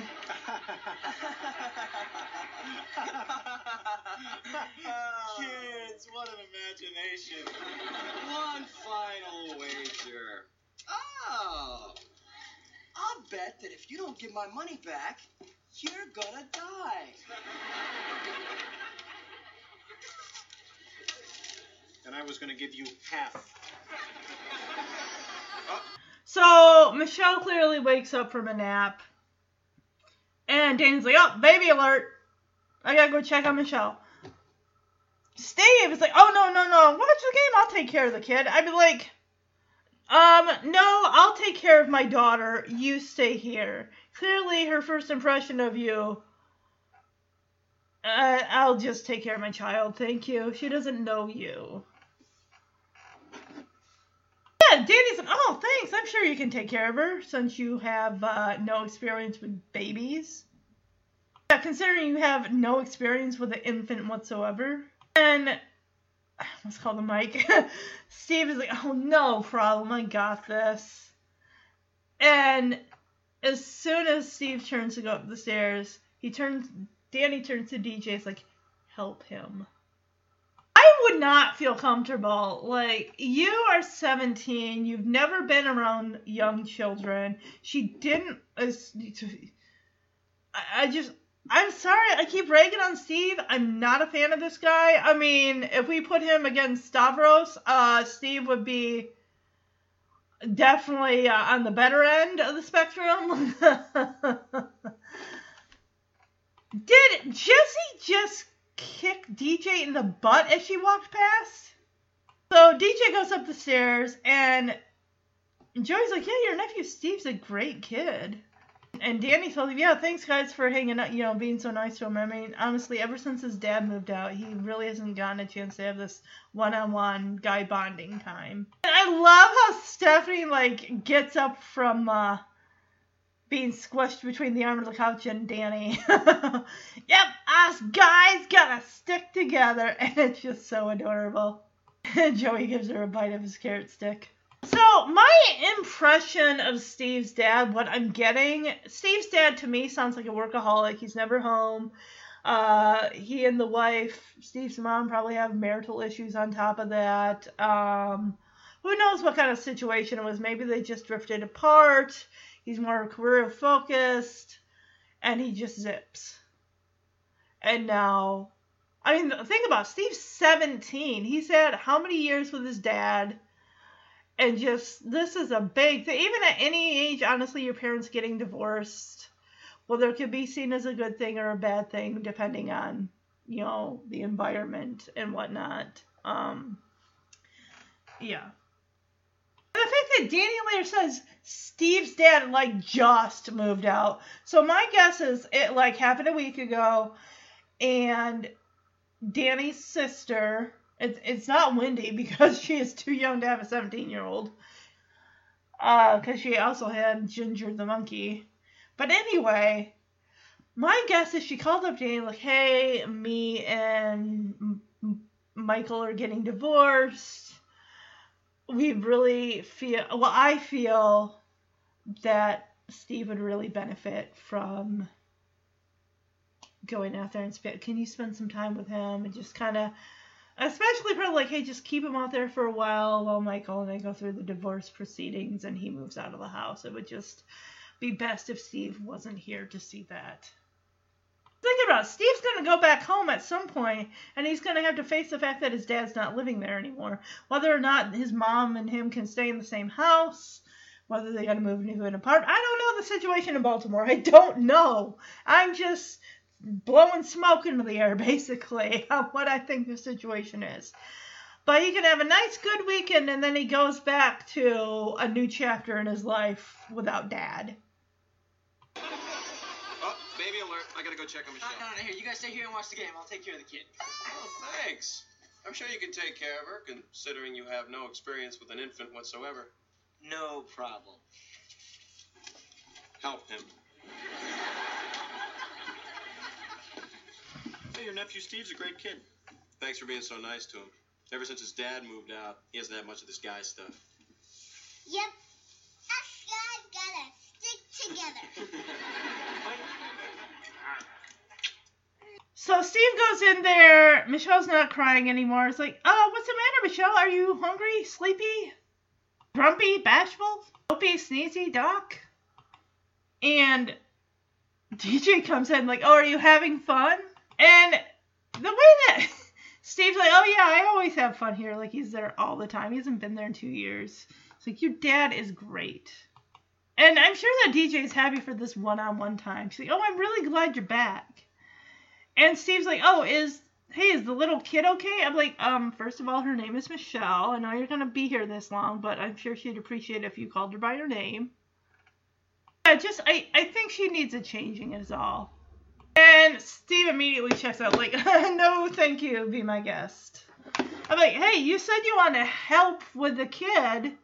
What did you think that entailed? Just trying to entertain her and stop her from crying?" Steve, you could be doing this with your own kid in 10 years when you're 27, having to change diapers. Unless he, like, goes and hits it big in the major leagues and he gets married and they hire a nanny or a maid or someone to change the baby's diapers. And of course, DJ is like, don't worry, you're gonna be all right. You'll be fine. Just, I think you need a dry run at this. And Steve's like, you know, I think we're a little late for that. Poor Michelle is just laying there looking like her eyes are darting back and forth like she's watching a tennis match. Like, is somebody gonna change my diaper? Because I don't want to sit here and and and uh, yeah, that's the thing. I mean, think about it. You're a child and you're in a diaper, and you have to wait for somebody else to take care of it. That means you're sitting in your own excrement and urine until somebody. Ugh. I can't even imagine. That's probably why half of why babies cry if they're not hungry or sleepy. So DJ offers up Michelle's stuffed monkey to practice on putting a diaper on. So let's do this while Michelle still still sits in that soiled diaper. So she hands yeah, he puts the stuffed monkey on the changing table and DJ hands him a diaper. The diaper looks humongous. It looks like it would take up the majority of Michelle's body. it's that long. So again, the mention of ice sk- ice skating comes up again. You want to go ice skating tomorrow? And sorry, I can't do it. Your dad's taking me to a Warriors game. You know that Danny, as soon as he got the green light that Steve's coming out, he planned all these activities for him and Steve to do together. And again, yeah, this was brought up in trivia. As soon as like, okay, well, we can go tomorrow. She. wow. Apparently, you can ice skate. The mall has an ice skating rink. And guess what? You can also go to a movie and eat pizza. She's got their whole. She was not kidding when she said she has their whole weekend planned. And my friend Jennifer's having a boy girl party. Um, sweetie, he is a 17 year old, basically a man, and you're like 10, 11 years old. That is wildly inappropriate. It's like she's still, again, she's still reacting to who Steve used to be. She can't grasp who this version of Steve is. Or she's blatantly ignoring this new Steve and just putting her own image of 15 year old Steve on him. And Steve immediately lets her know, like, sweetie, I'm going to be pretty busy the whole time I'm here. I got to look at some colleges. I'm like, first of all, I thought you got a scholarship to Stanford. Granted, I mean, he probably wants to check out other colleges just in case, you know, Stanford doesn't work out for whatever reason. And here's the thing where it's almost like he's kind of putting her down, like, oh, besides, I'm a little too old for that kind of stuff. Yes, in two years, he became too old for that stuff. Oh, are you too old to go to the movies, have pizza? I mean, ice skating, I kind of get. Maybe you grow out of it, maybe you don't. But and the fact that it almost like him saying, well, I'm kind of a little too old for that stuff, as in, I've outgrown that stuff, and also I've outgrown you. I think about a 17 year old has the option to hang out with guys, you know, his uncle and his two buddies who are 25 and 30 versus hanging out with his 10 year old girl cousin. He's going to choose the guys. If you think about it, he goes back to Baltimore. It's going to be just him and his mom. Danny's right. He's not really going to have this guy stuff when he goes back home. And just DJ's disappointment. Like, oh. And looks like. Yeah, Steve got the diaper on the monkey. Like, all right, I tape right, type left, and hey, look at this. Monkey is ready to party. That diaper fits that stuffed monkey.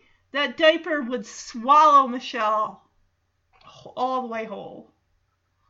A diaper doesn't have to like go literally up to your chest. Just like the people when they would hike up the jeans to the point where it'd be just like just away like under your chestal area and above just above the belly button area. It's like it doesn't need to have be way up there. Danny comes in and is like, "Oh, hi, Michelle.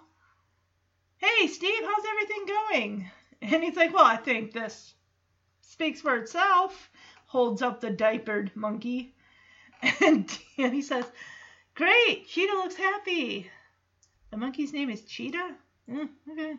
Yes, and it's like a whole day of d- basketball games. Oh, you're missing it. The Bullets are playing the Pistons. And of course, Steve's all like, "All right, I gotta see this." And Danny's like, "Oh, DJ, do you have any plans for this afternoon?" And, or I think it's like tomorrow afternoon.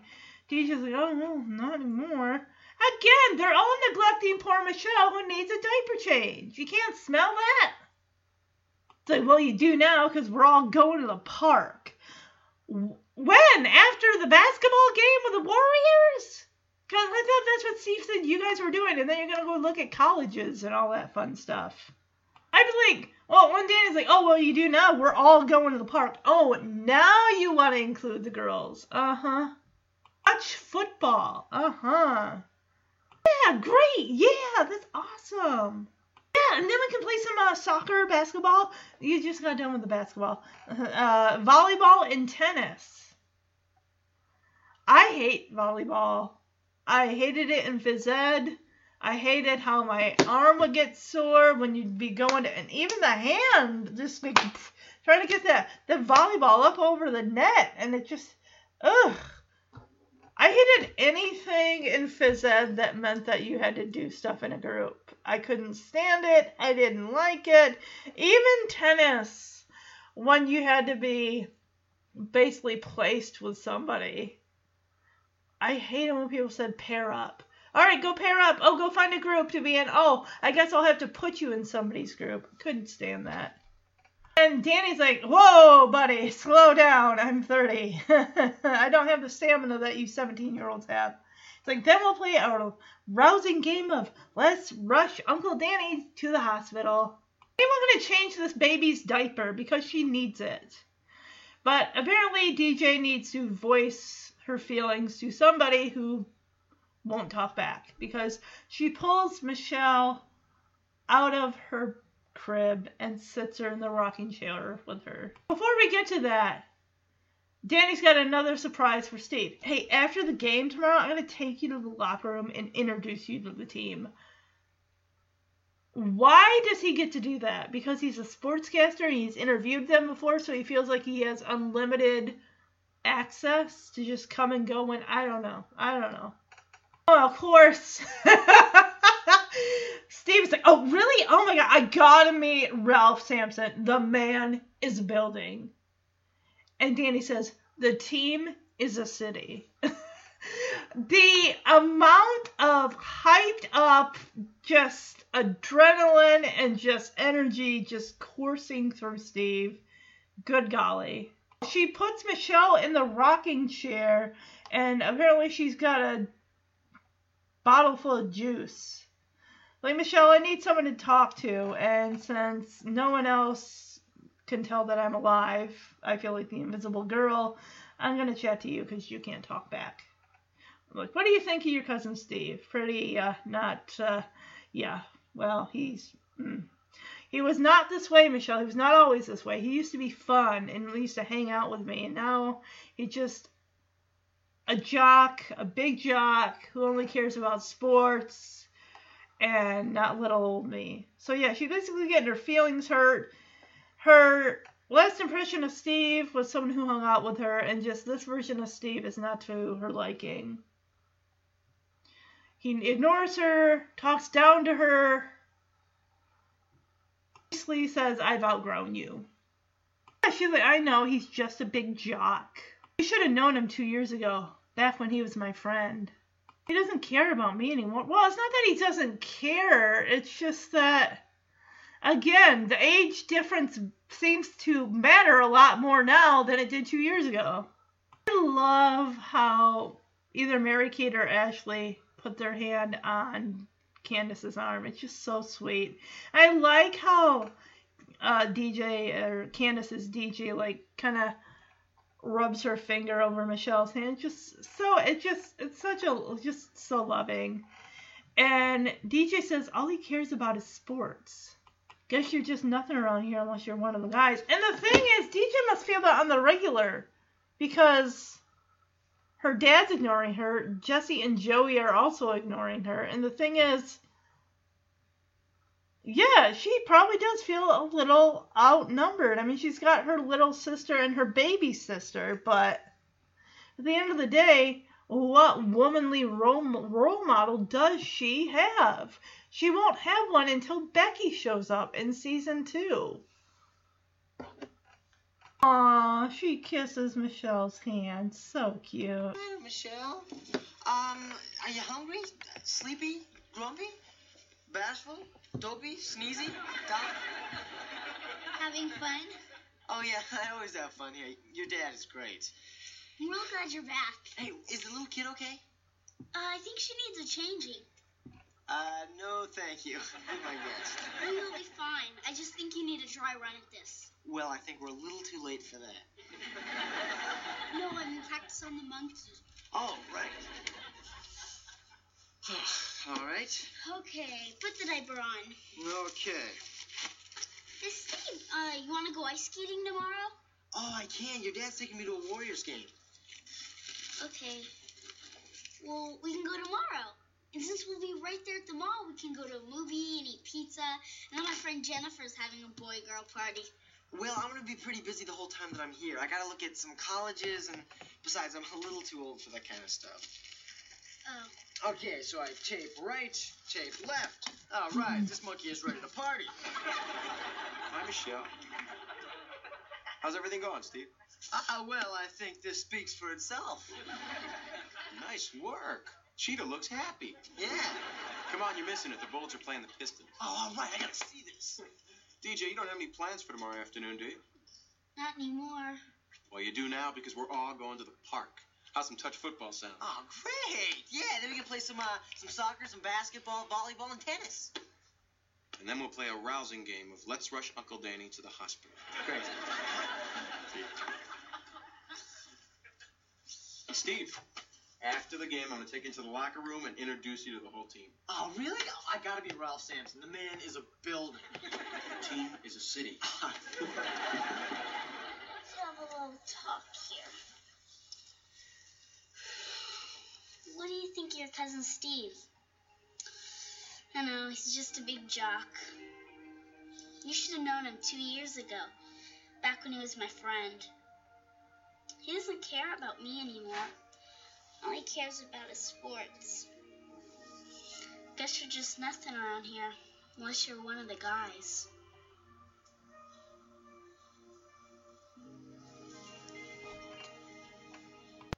So now it's amazing how most of this episode takes place in one day, and then the rest of it, the touch football game in the park, is the next day. But anyway, we're in the living room. Jesse and Joey are moving the furniture out of the way so they have a nice open space to teach DJ how to play touch football, or at least the basics. Sheila, thanks for teaching me how to play touch football because since tomorrow's going to be my first time playing it, you know, I don't want to look stupid. And Jesse says, Stop. You look stupid already. And DJ's like, What, what do you mean? It's like, It's not football. It's football! And it, it's just, oh my gosh. they really harp on the football like it's the Super Bowl or something. Like, oh, it's the whenever football starts, like in the fall or whatever. Like, okay, we're all ready for the new season of football to start. Okay, so that's lesson number one is how to speak football. Not football. It's football. Okay, so all right, we got that out of the way. Now, lesson number two. The ever popular psych out. No words, just sheer intimidation boy, does this bring me back to the Little Giants and where uh, the character Jake is popping like an ant acid, like a Tums or whatever. No, it's is it a time? It's something because he starts like like foaming at the mouth with whatever tablet he put in his mouth, and he's like, "Here, give, ter- I'll take these, and we'll use it to make our mouths foam up, and we'll intimidate the other team." So he wants to show DJ an example, and you see John Stamos cannot keep a straight face during this whole time.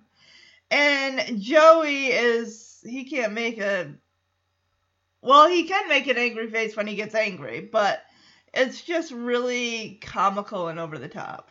This they are totally breaking character here with this laughter because they both they this is yeah this laugh with, this is John this is all John Stamos and Dave Coulier. This is not Joey and Jesse. and I'm here for it and I love it so much. I love how they turned DJ like oh, it's something like that. It's something like that. okay, so I don't understand any of this lingo that Jesse's throwing out. He's like, all right, well, show her play. All right, down and out, fake to the flag, button hook back, and I'll hit you what does it I mean, unless Jesse's got all these terms from watching football, or did he? I don't know. Do you think that Jesse maybe he was an athlete? Maybe he did play football back in like the Pee Wees or whatever. I don't know. So Jesse says, "Oh, Deej, you're gonna love this." So Jesse's behind Joey. He's waiting to get the ball. Hut, hut, hut. Hands it to him. Okay, Joey, jumping over the couch, chewing on a pillow. Is this wrestling or football? Joey runs through the laundry room into the kitchen. All right, and- Jesse's got the football the whole time. He's holding the bag. He's like, all right, I'm reading the defense, right? Checking the pass rush. I'm checking my receivers. And eventually, he's like, Jesse looks at him like, I'm, I'm checking my watch. Joey, where are you? No, because he's like, I'm still checking my receivers. Yeah, he's like, I'm checking my watch now. Joey, where are you? Joey comes through. He's made a sandwich in that amount of time. Wow.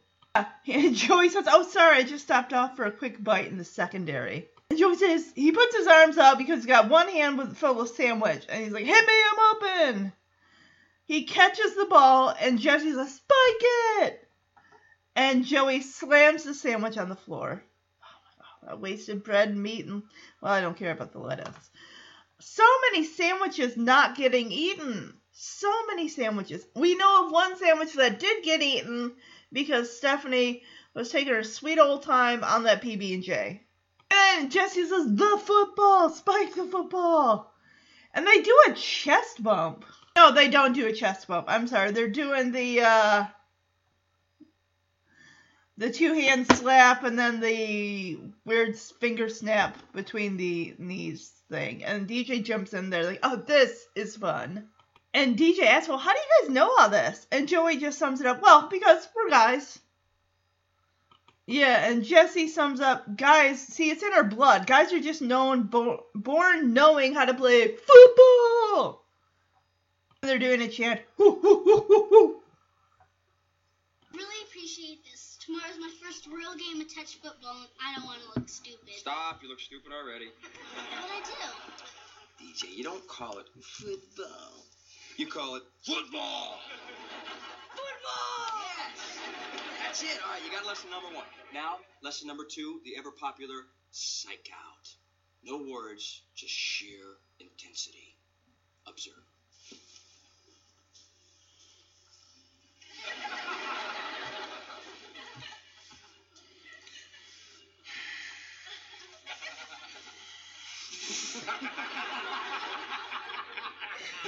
It's something like that. It's something like that. All right, let's show her a play, man. Let's run a play. Watch this. All right, do it down and out. Fake to the flag, button hook back, and I'll hit you. Okay? Got it. Here we go. You're gonna love this. Ready?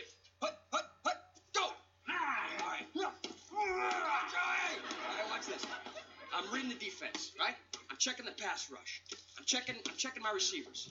I'm, I'm still checking my receivers. I'm, I'm checking my watch. Joey, where are you? Sorry, I just stopped off for a quick bite in the secondary. Hit me, I'm open! Touchdown! Spike it! The football! Yeah! Now this is fun. How do you guys know all this? Yeah, because we're guys. You see, it's in our blood. Guys are just born knowing how to play football. All right, so now we're in the park. They're just hanging out on a blanket. We got Jesse in a beret with um, sleeveless.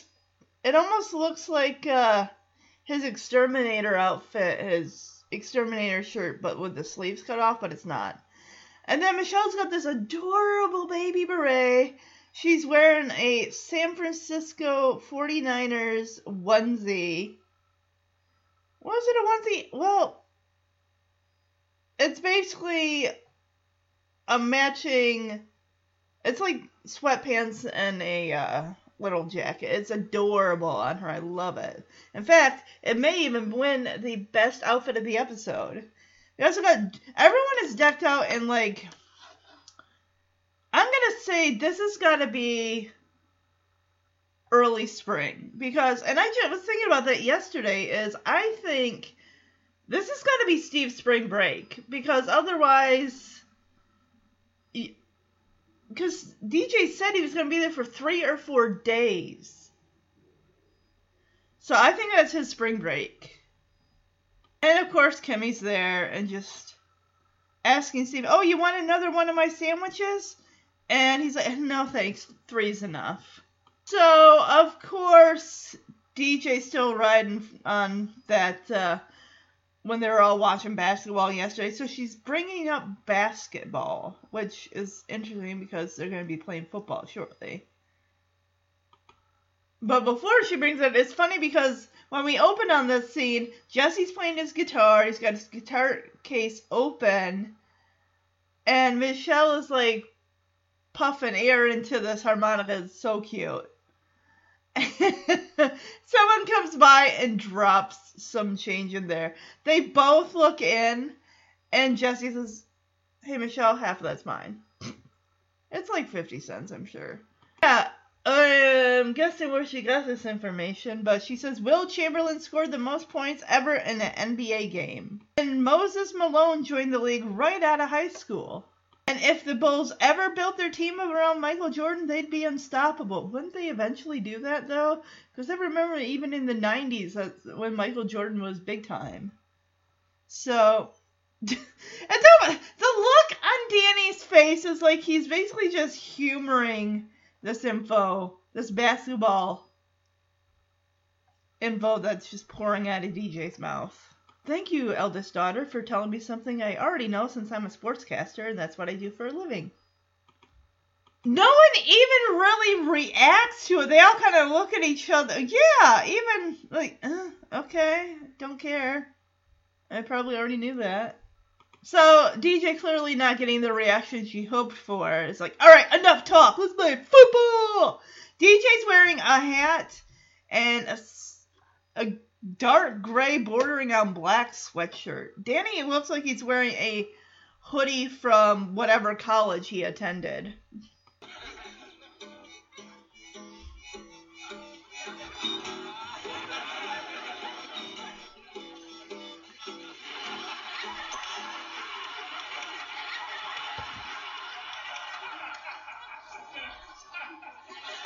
That money's mine, kid. Want another one of my sandwiches? Uh, no thanks. Three's enough. Speaking of basketball, did you know that Wilt Chamberlain scored the most points ever in an NBA game? And Moses Malone joined the league right out of high school. And if the Bulls ever built their team around Michael Jordan, they'd be unstoppable. Enough talk. Let's play football! So I'm kind of wondering if somebody is doing a harmonica sound effect because when I look at it again, it does not look like this Olsen baby is blowing into it because she's a baby. It looks like she's just kind of chewing on it, the harmonica, from one end. Um, another thing I did notice when I, I went back here was after the guy drops the change in the guitar case and Jesse looks down and says, Half that's mine, kid you can visibly tell that um, this Olsen twin is ready to be done with the scene because she looks like she's getting ready to cry and saying "Mama." When he's saying that ha- half of that money's mine, kid, she's not even looking at. She is looking directly at her mom, offset. Oh, Danny's wearing a Warriors hoodie. That's what it is. Yeah, it's like it's light gray with yellow Warriors lettering. So Danny, of course, makes himself a captain because, well, it's his football. And Jesse votes himself as captain because, as Joey says, oh, well, because your hair looks like a helmet. oh, good grief. Joey, of course, being Dave Coulier, is a major hockey fan, especially of Detroit Red Wings, which is awesome. All right, if anyone has ever been picked last, or even not just picked, just put on someone's team. oh, you get, they're gonna feel, especially the two remaining. Because Danny's gonna pick first. All right, the first person I'm gonna pick is, of course, he picked Steve. I'm gonna pick my man Steve. and Steve's like, yeah, all right, Uncle Danny. Of course, Jesse's got to pick. Let me see. First person I'm going to pick is. Man, DJ. Okay, I don't know if this is something they did in football where she turns to Sue and says, I want you! Want you! Or is this a boxing thing? I think it feels like more like boxing. I don't think they're doing that in football. I think players are singling out individual players and getting like, want you! I want you! Oh, come on. Why? Why did Kimmy even have to be there? Like, Danny's next pick Kimmy says, "Oh, if I'm not on Steve's team, I'll die." And of course, he picks her. It's like you picked your your next door neighbor's daughter over your own flesh and blood right there. Come on. Okay, and this is the first of at least a couple times where Kimmy is smacking Steve's butt. This in no way would fly today at all even he, when she smacks his butt, he's just standing there first and just kind of, he looks extremely uncomfortable and surprised, like, please, that is a no touch area. Keep your hands to yourself. He should have said, do not do that again. And you need to keep your hands to yourself. So, of course, Jesse's next pick is okay. Here we go. Let's see. I need. I'll pick. Um, I need someone with good hands, good hands. And he's looking, of course, at the two remaining Stephanie and Joey's. Hand hands out. Good hands. Of course. Yeah. I'll pick my man, Michelle, of course, because of the Jesse Michelle bond. That's not. She can't. Even. She's a baby. She would get hurt. Oh my goodness. Just leave her in the playpen where you can see her so she doesn't get abducted and picked up by some stranger. I didn't even know that Michelle was even there. It's like, come on, Michelle. High five. High five. And poor Steph is like, first been not picked by my dad, and now my uncle picks my baby sister over me. I can't even deal with that. You picked Michelle over me? Steph, get used to it because it's going to happen a lot as you get older, and not just with Jesse, also with your father. Stephanie's like, Can you believe he picked Michelle over me? And of course, Joey's wallowing in his own self pity, like, Steph, please, I have problems of my own. Danny takes pity on Steph and says, Okay, Steph, you can be on our team. Ah, Joey's actually surprised. It's like, that's his daughter. Granted, he rejected her for Kim. Kimmy should it should have been down to Kimmy and Joey. Honestly. Danny gives her a low five. Of course, Joey is just standing there rejected. Like, hey, we saw how you handled that basketball. We're not exactly um, jumping at the jumping at the bit to have you on either of our teams. Because Joey stands up just looking so sad and pathetic. He's like, somebody please pick me before a stray dog shows up. How Jesse's holding Michelle's like, okay, we'll take Joey. But you guys gotta spot us the touchdown. And Dan says, well, that's only fair. And DJ just wants to get into the thick of you. Enough messing around, let's play football! We'll pick teams. I'll be a captain because it's my football. All right, I'll be a captain because your hair looks like a helmet. Yes. Watch Michelle. There you go. Let's go. Let's pick. Okay, the first person I'm gonna pick. Oh, My man Steve. Yeah, all right, Uncle Danny. All right, let me see. The first person I'm gonna pick is my man DJ. Yeah. I want you. I want you. Let me see. If I'm not on Steve's team, I'll die. Kimmy. no. Way to go, Big Stevie. Stop smacking his butt. Oh my gosh. Okay, here we go. Uh, let's see. I'll pick. Uh, I need someone with good hands. I need someone with good hands. I'll pick my man, Michelle. Michelle. High five. High five. Can you believe he picked Michelle over me? Steph, please, I have my own problems. Okay, Steph. You can be on our team. What? Low five. Somebody please pick me before a stray dog shows up. Okay. We'll take Joey. You guys got to spot us a touchdown. It's only fair. Enough messing around. Let's play So Joey runs to go put Michelle in her playpen. And she's quite a distance away. You better hope someone doesn't come walk by and snatch her up. Because they're going to be so focused on this touch football game that they wouldn't even notice that she's gone. DJ with the trash talk gets very annoying very fast. Because everyone's kind of bent ready. They're all facing, the two teams are facing each other. And DJ says, Gibbler, you're dead meat. And just the look on Kimmy's face of DJ. Seriously. You sound ridiculous.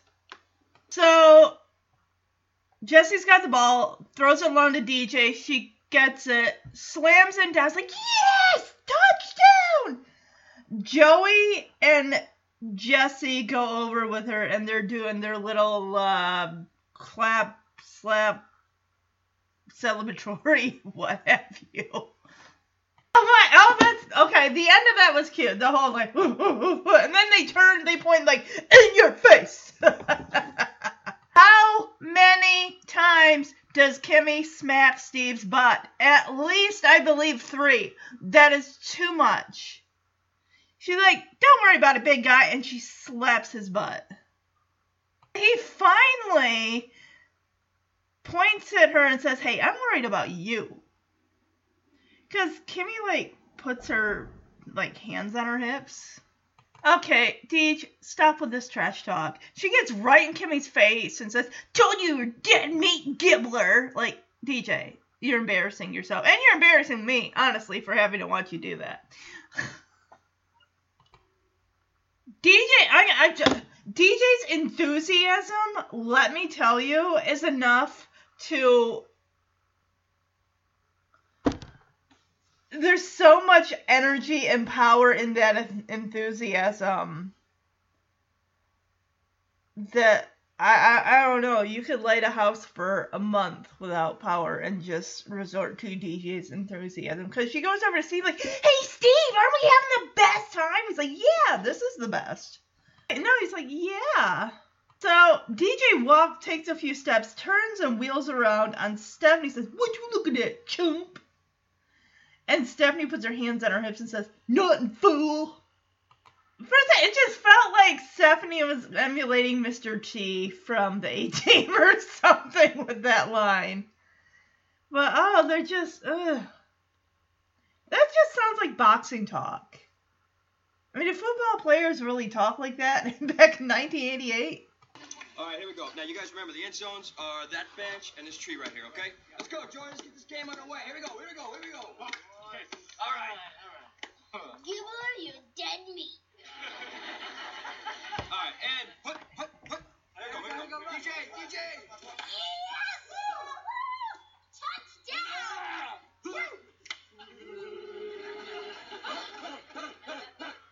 In your face. Don't worry about it, big guy. You know, I'm worried about you. Told you you were dead meat, Gibbler. Steve, aren't we having the best time? Yeah. What are you looking at, chump? Nothing, fool. So Steve is on to Kimmy now because she's like, "Let's get him, Stevie," and she goes to smack his butt, and he turns. So don't even think about it. I'd be like going over DJ, like DJ, you need to control your friend because she is being wildly inappropriate, and I don't like it. Then again, it's 1988. Who's talking like that, right? Nobody. Nobody talked about their feelings in 1988. They certainly didn't use words like wildly inappropriate. Would have had Kimmy go sit on that bench over there. So the next play, Danny hikes the ball to Stephanie, and then he gives her the ball. She gets the ball, and then he grabs her, picks her up, and tries to run with her. Jesse, of course, is too keen for that. Like, oh no, no, no! I almost fell for the statue of Stephanie trick, but nope, you're out. You see Michelle. She's still over there. No one's taking her away. She's rocking a blue and yellow pom pom. I was thinking that yesterday when I was recording. Just Kimmy's blue sweatshirt and yellow sweatpants, Michigan colors. I didn't watch football, but that was just, it was always, it probably still is with the Michigan and the Michigan State. You got your Michigan State with the, uh, the green and the the white, and then you got your Michigan with the blue and the yellow, and I'm just seeing those guys. I'm just thinking, you know, with with Dave Coulier being from Michigan, so okay, so this is where it kind of takes a turn. The guys start uh, being jerks, and DJ calls them on it. Well, Steve's the one that kind of kicks her. It's like, all right, all right, you girls have had your fun. Like we indulged you in your little touch football game. Now it's time for the boys to play some real football. Guys, it's time for us guys to play some real football. And DJ, of course, girl, no matter what you do, you're never gonna be a guy. Just and now she's like, oh, we were having so much fun, and now uh, you're just kind of casting me aside again. And DJ throws out the family, hey, just because we're girls doesn't mean we can't play. Why don't you put the ball down and let's see what you guys can do? And they all kind of go like, ooh. She says, why don't we put the ball down and see what you guys are made of? So they pretty much continued the game. But DJ wasn't going to take that line down like, oh, you girls go off and go sit on a bench, or you go off and go play by yourselves while us guys are going to play football. Again, Stephanie's got the ball. She's bent over. She's going to hike it up to uh, Danny. Steve, go long. He goes to throw the ball, and DJ cold clocks him. Yeah, she's being she is being way too rough. She like pile drives into him and knocks him to the ground.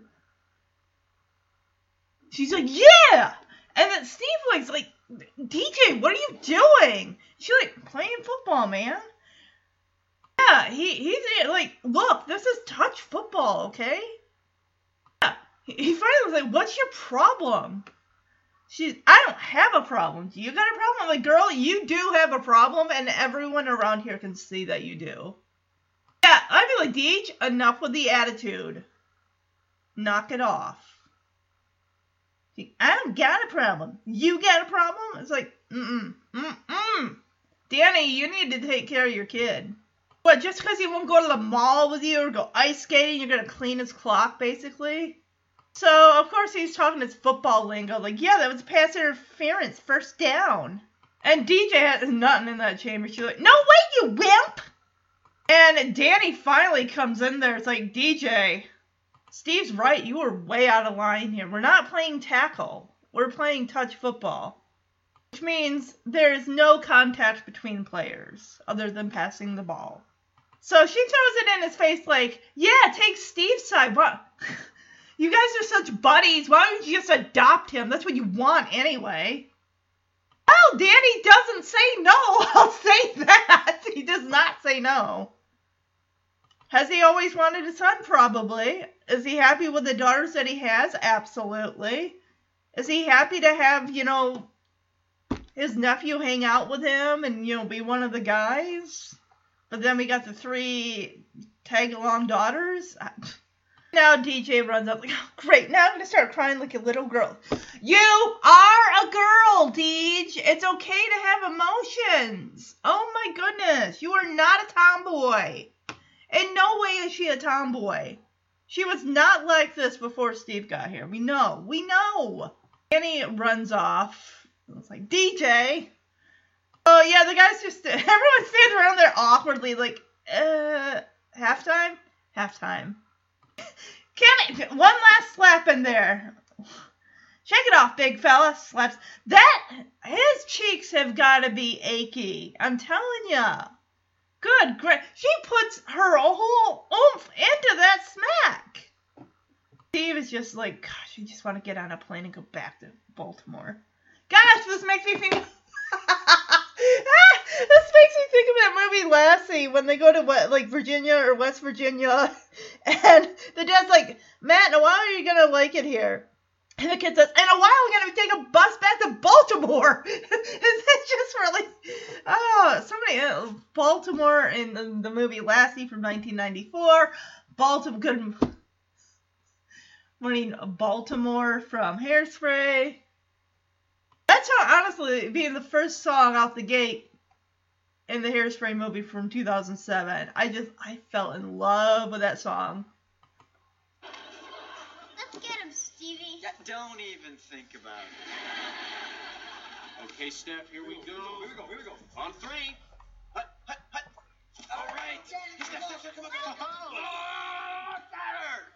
We almost fell for the old statue of Stephanie trick.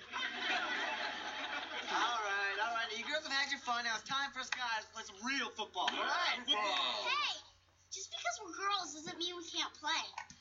Let's just put the ball down and see what you guys are made of.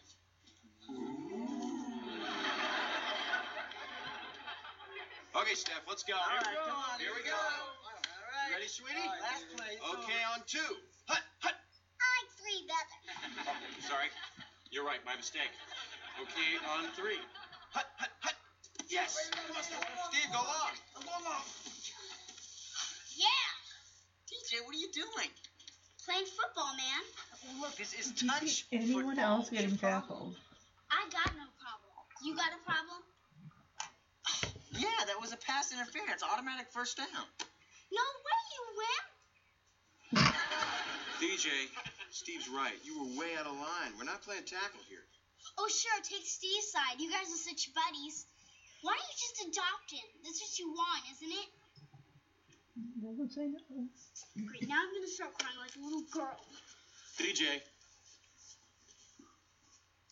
Halftime. Shake it off, big fella.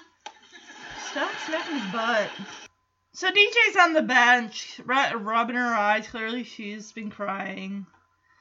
And Danny goes over to her and he's like, DJ, what's with all the why don't you adopt him stuff? And DJ says, Oh, come on, Dad. It's pretty obvious. You're taking Steve to ball games, having fun, high fives all over the place. And he's like, Yeah, and what's wrong with that? So, no, he doesn't say, And what's wrong with that? basically the reason for all the why he's doing that is he says, "You know, Steve's dad moved out last year." She does, and he says, "Steve needs me right now." And Danny, why this is so important? It's like it's real important for him to. And DJ says, "I know, hang out with the guys." And Danny asks, "Well, what's wrong with that?" And DJ just feels like she's being left out. She 100% feels like she's being left out. And the thing is, Stephanie, it doesn't bother her. It doesn't bother her one iota. But to DJ, who feels the like the invisible girl, she says, "Well, nothing if you're a girl." And she even says, "I want to hang out with them too." And to that, you know, Danny tells her, like, honey, Steve is 17. He's turning into a young man. And she says, you know, I want to spend time with him too. We used to be such good friends. I don't know what happened. And Danny says, well, I'll tell you what's happened. Steve's grown up a lot in the last two years. Yeah, he says he's becoming a young man. And then it's almost like he's like, like, DJ, come on, you're being kind of silly about all this. He he says like, hey, I, I see you're having a hard time with this, but that's no reason to clean his clock. Yeah, she's really had enough of Danny's. Uh... She says, fine, Dad. I'll go take Michelle and Stephanie, and we'll go play Duck Duck Goose. Yeah, basically what I'm just I'm getting is DJ just wants to hang out with Steve and you know hang out you know all together, and she just doesn't want to feel excluded from this, and it just feels like if you're not a guy, then you kind of are excluded. You don't get to you know, and it's almost like they indulge the girls by including them in this no contact touch football and then when they like, hey, well, you girls have had your fun, aka we've indulged you in this, and now the four of us are gonna play some real football. As in, someone's gonna get injured or something. I don't know, probably not. But um, yeah, just she just doesn't get that Steve is older. She's still projecting his 15 year old self onto him. And clearly, you know, when DJ says, Fine, Dad, I'll take Michelle and Stephanie and we'll go play Duck Duck Goose. You guys can go have your fun and we'll go off in a corner and be by yourselves until you're ready to say, Let's call it a day and go home. Because clearly she's not gonna she's not gonna win this argument and Danny isn't gonna take her side. So I don't understand why Danny couldn't have just flown out to Baltimore and hung out with Steve there. Why did you have to bring him to San Francisco? But then again, it's like, oh, we're gonna go, you know, it's California. We'll go to, you know, basketball game, and we'll go do this, and we'll do that, and we'll go get, yeah, Stanford and all that fun stuff. Which, after two days, I don't know. I don't know what he's going to do. Just to me, yeah, this feels like this is Steve's like spring break or something like that. DJ. What's with the why don't you adopt and stuff? Oh, come on, Dad. It's pretty obvious. You're taking Steve to ball games, having fun, high fives all over the place. You know Steve's dad moved out last year. Steve needs me right now. It's real important for him to. I know. Hang out with the guys. What's wrong with that? Nothing unless you're a girl. Dad, I want to spend time with him too. We used to be such good friends. I don't know what happened. I'll tell you what's happened. Steve's grown up a lot in the past two years. He's becoming a young man. DJ, I know you're having a hard time with this, but that's no reason to clean his clock. Fine, Dad. I'll go take Michelle and Stephanie, and we'll go play Duck Duck Goose. So, I guess it's later that day because she's still wearing that sweatshirt. She's on her bed playing with two hippos. One is like royal blue, the other one is like a. Ma- not magenta. I don't know. It's. Ugh, this thing. And it's not fuchsia. it's kind of a darker, like mauve like purplish, what have you. Maybe she's trying to work out a conversation between her and Steve in her head between these two hippos. So Steve knocks on the door. DJ asks, Who is it? He's like, It's Steve. Can I come in? So immediately she ditches, shoves those stuffed hippos off her bed, and grabs the football. And she starts like tossing it in the air. Like, oh, I can't see my cousin. I can't have my cousin see me playing with stuffed animals. Oh, that'd be so uncool I need to be like a tough tomboy. So Steve pokes his head in. He's like, uh, you sure it's safe? And he's like, yeah, it's fine. He's like, thanks, I didn't want to make the wrong move and get creamed again. And he's like, wow, uh, I've been here two days and this is the first time I've ever been up to your room. And she's like, Well, you're a busy guy. And he's like, Yeah, well, I mean, my schedule opened up and I was hoping maybe I could talk to you. And she's like, To me, you want to talk to little old me. And I'm like, Well, no, if you're going to have an attitude, no, I don't want to talk to you, DJ. It's like, Can we lose the attitude? I get it. Her guard is up, her defenses are up, all that. I'm surprised she didn't say, Well, you didn't have time to talk to me two days ago when you walked in the door. Now you want to talk to me? So he sits down on the toy box in front of the end of Stephanie's bed and says, Yeah, look, uh, DJ, I was wondering why you clobbered me. And she says, Well, because I felt like it. And he's like, Okay, well, then wh- why did you feel like it? And she says, Because I did. And he says, Well, why did you? And she says, Because I was mad at you. And she says, I was really looking forward to you visiting, and you didn't even want to go ice skating. Girl, can we drop the ice skating? Who cares? He doesn't want to go ice skating. Why are you trying to force this? Ugh! Uh, They must have went ice skating every day the last time he was there two years ago because she will not stop with the ice skating. I think it's overrated personally. I only did it once and I fell down a hundred thousand times and I said never again. Granted, I was like eight, nine, ten years old, but even still. And it was outdoors on a frozen pond that had a bunch of trees in the way. But yeah.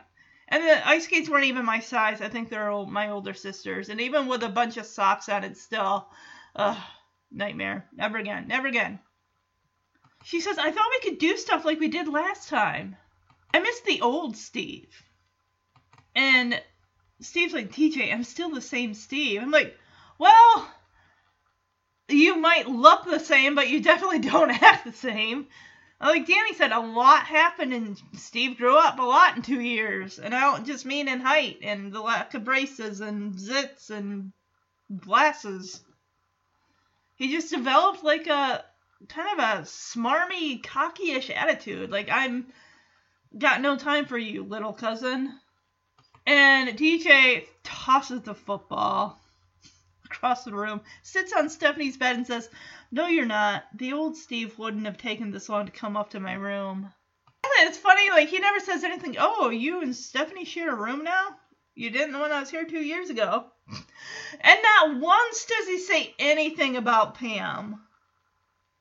And he says, DJ, I'm I'm sorry, I, I wasn't thinking. And he says, But I'm here now. DJ, I'm still your cousin and I still love you. And he asks, like, so do you think maybe we can try and be friends again? And then of course she adds the age, like you just you seem so much older than me now. So she is 11, she's not 10. He says, well, it may seem like a big difference now because you know I'm 17 and you're 11. But he's like, but you know, when I'm 100 and you're 94, the age difference won't really matter. So, hmm, do you want to maybe start over again? And of course, he does the introduction. Greetings from Baltimore. oh my gosh! All right, I'll I'll go outside and I'll come right back. Da, da, da, Greetings from Baltimore. Yeah, and DJ says, "Hi, Steve. What happened to your braces, glasses, and zits?" And then we get a, "Oh, all gone. Isn't nature great?" So he's like, "Hey, I got a great idea. Why don't we go ice skating?" Of course, she's like, nah, that's for little kids. So it's like she's using his words against him. I'm so insulted. she knows she's just playing him. But she's like, unless you really want to. Yeah, it's like, but if you really want to go, he's like, yeah. Slap high five. You know, I was just kind of thinking when he was saying, you know, I'm still your cousin, I still love you. And it's just, it's interesting because they're siblings. And it just felt like that was more Kirk saying that to Candace.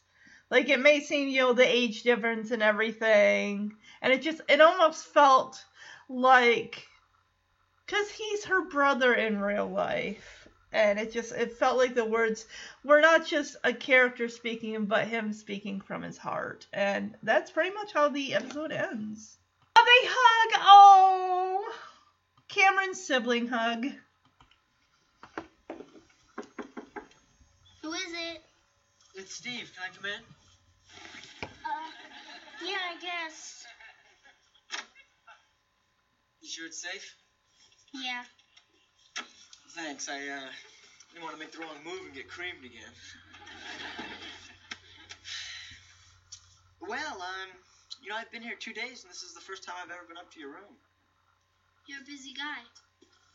Yeah, well, my schedule kind of opened up, and I was hoping that maybe I could talk to you. To me? You want to talk to little old me? Yeah, look, DJ, I was I was wondering why you clobbered me. Because I felt like it. Well, why'd you feel like it? Because I did. Well, why did you? Because I was mad at you. I was really looking forward to you visiting, and you didn't even want to go ice skating. I thought we could do stuff like we did last time. I miss the old Steve. DJ, I'm still the same Steve. No, you're not. The old Steve wouldn't have taken this long to come up to my room. DJ, I'm sorry. I wasn't thinking. Look, but I'm here now. DJ, I'm, I'm still your cousin and I still love you. So don't you think we could try and be friends again? Seems so much older than me now. Well, I know it may seem like a big difference now because because I'm 17 and you're 11, but you know, when I'm 100 and and you're 94, you'll probably hardly even notice the difference.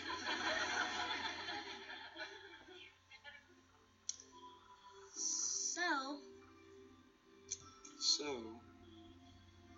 so you want to start all over? Great idea. All right, I'll go outside. I'll come right back here. Okay. Ta-da! Greetings from Baltimore. Hi, Steve. What happened to your braces, glasses, and zits? Oh, um, all gone. Isn't nature great? hey, I got a great idea. What do you say uh, we go ice skating? Nah, that's for little kids. But if you really want to go, Yeah.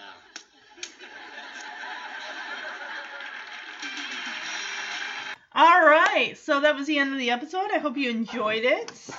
Best outfit for this episode? Oh, you know I'm giving it to Michelle's little uh, zip up onesie thing with the San Francisco 49ers logo on the front. It's so cute. And her beret just adds to the cuteness. So, of course, worst outfit. I'm actually going to give it to Stephanie because her outfit that she had with the uh when they were playing basketball and stuff. It was like like little it was like a, light sky blue with like little TVs just look kind of uh, and then runner up worst outfit of course is Kimmy's uh what she was wearing with the uh blue sweatshirt and yellow sweatpants. Um Actually no, no, that can be third. No. Uh you know, on second thought, okay, here we go. Worst outfit is going to be DJ's holy jeans. It's fine in the front, but when you got it in the back too, it's just really not great. And then, of course, we have Stephanie in second place and then Kimmy in third. So, uh, I would say if I had to go with another best outfit, I like Steve's Letterman jacket. And it, it just complimented him well for the half a second that he wore it. Uh, Tanner Teachable moment is just, guys, come on. You don't need to. If there's something going on, say something. You don't need to hide behind your frustration and anger and clean someone's clock. Like DJ did to Steve. And then they finally talked it out in the end. So, that is the Tanner Teachable moment. Also, don't be like Kimmy. Don't invite yourself to stay over extra days just because you're like, oh my gosh, your older brother's home from college. Oh my gosh, you have such a crush on him. I'm gonna stay over even longer, or something to that effect. Don't don't do that.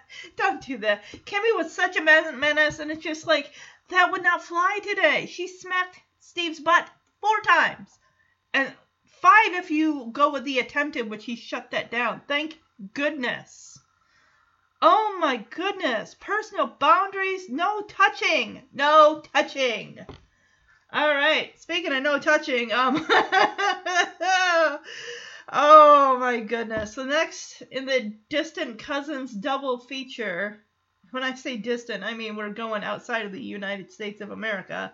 Season 7's Kissing Cousins. This is season 7, episode 18, Kissing Cousins, which aired the day after Valentine's Day in 1994.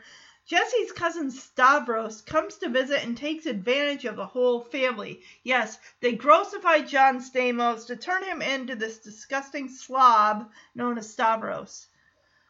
I can't believe we come off such a powerful episode, probably one of the most powerful of the show when it comes to sad, weeping, break your heart a, a hundred thousand times episode The Last Dance with Papouli passing away to this hot garbage dump fire kissing cousins. I get it, you want to kind of come back from the sadness and do something funny. Did we have to have this?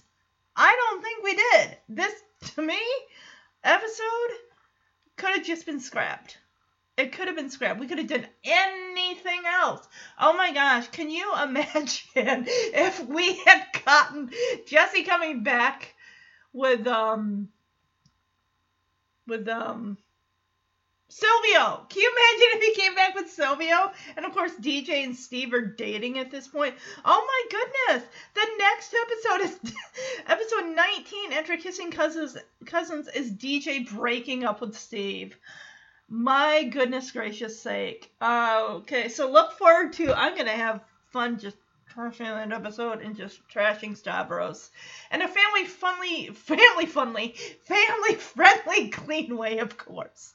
All right, guys, have a great weekend, and I will be back with Kissing Cousins later this month.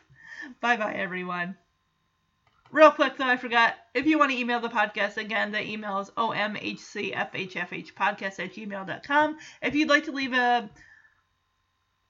review for the podcast, just jump on iTunes, type um type out Full House or Fuller House podcast. The Oma Lanto Holy Chalupas podcast will pop up. Scroll down where it says leave a review and leave a review. All five star reviews do help the podcast get noticed by other Full House and Fuller House fans like yourselves. Bye bye, everyone.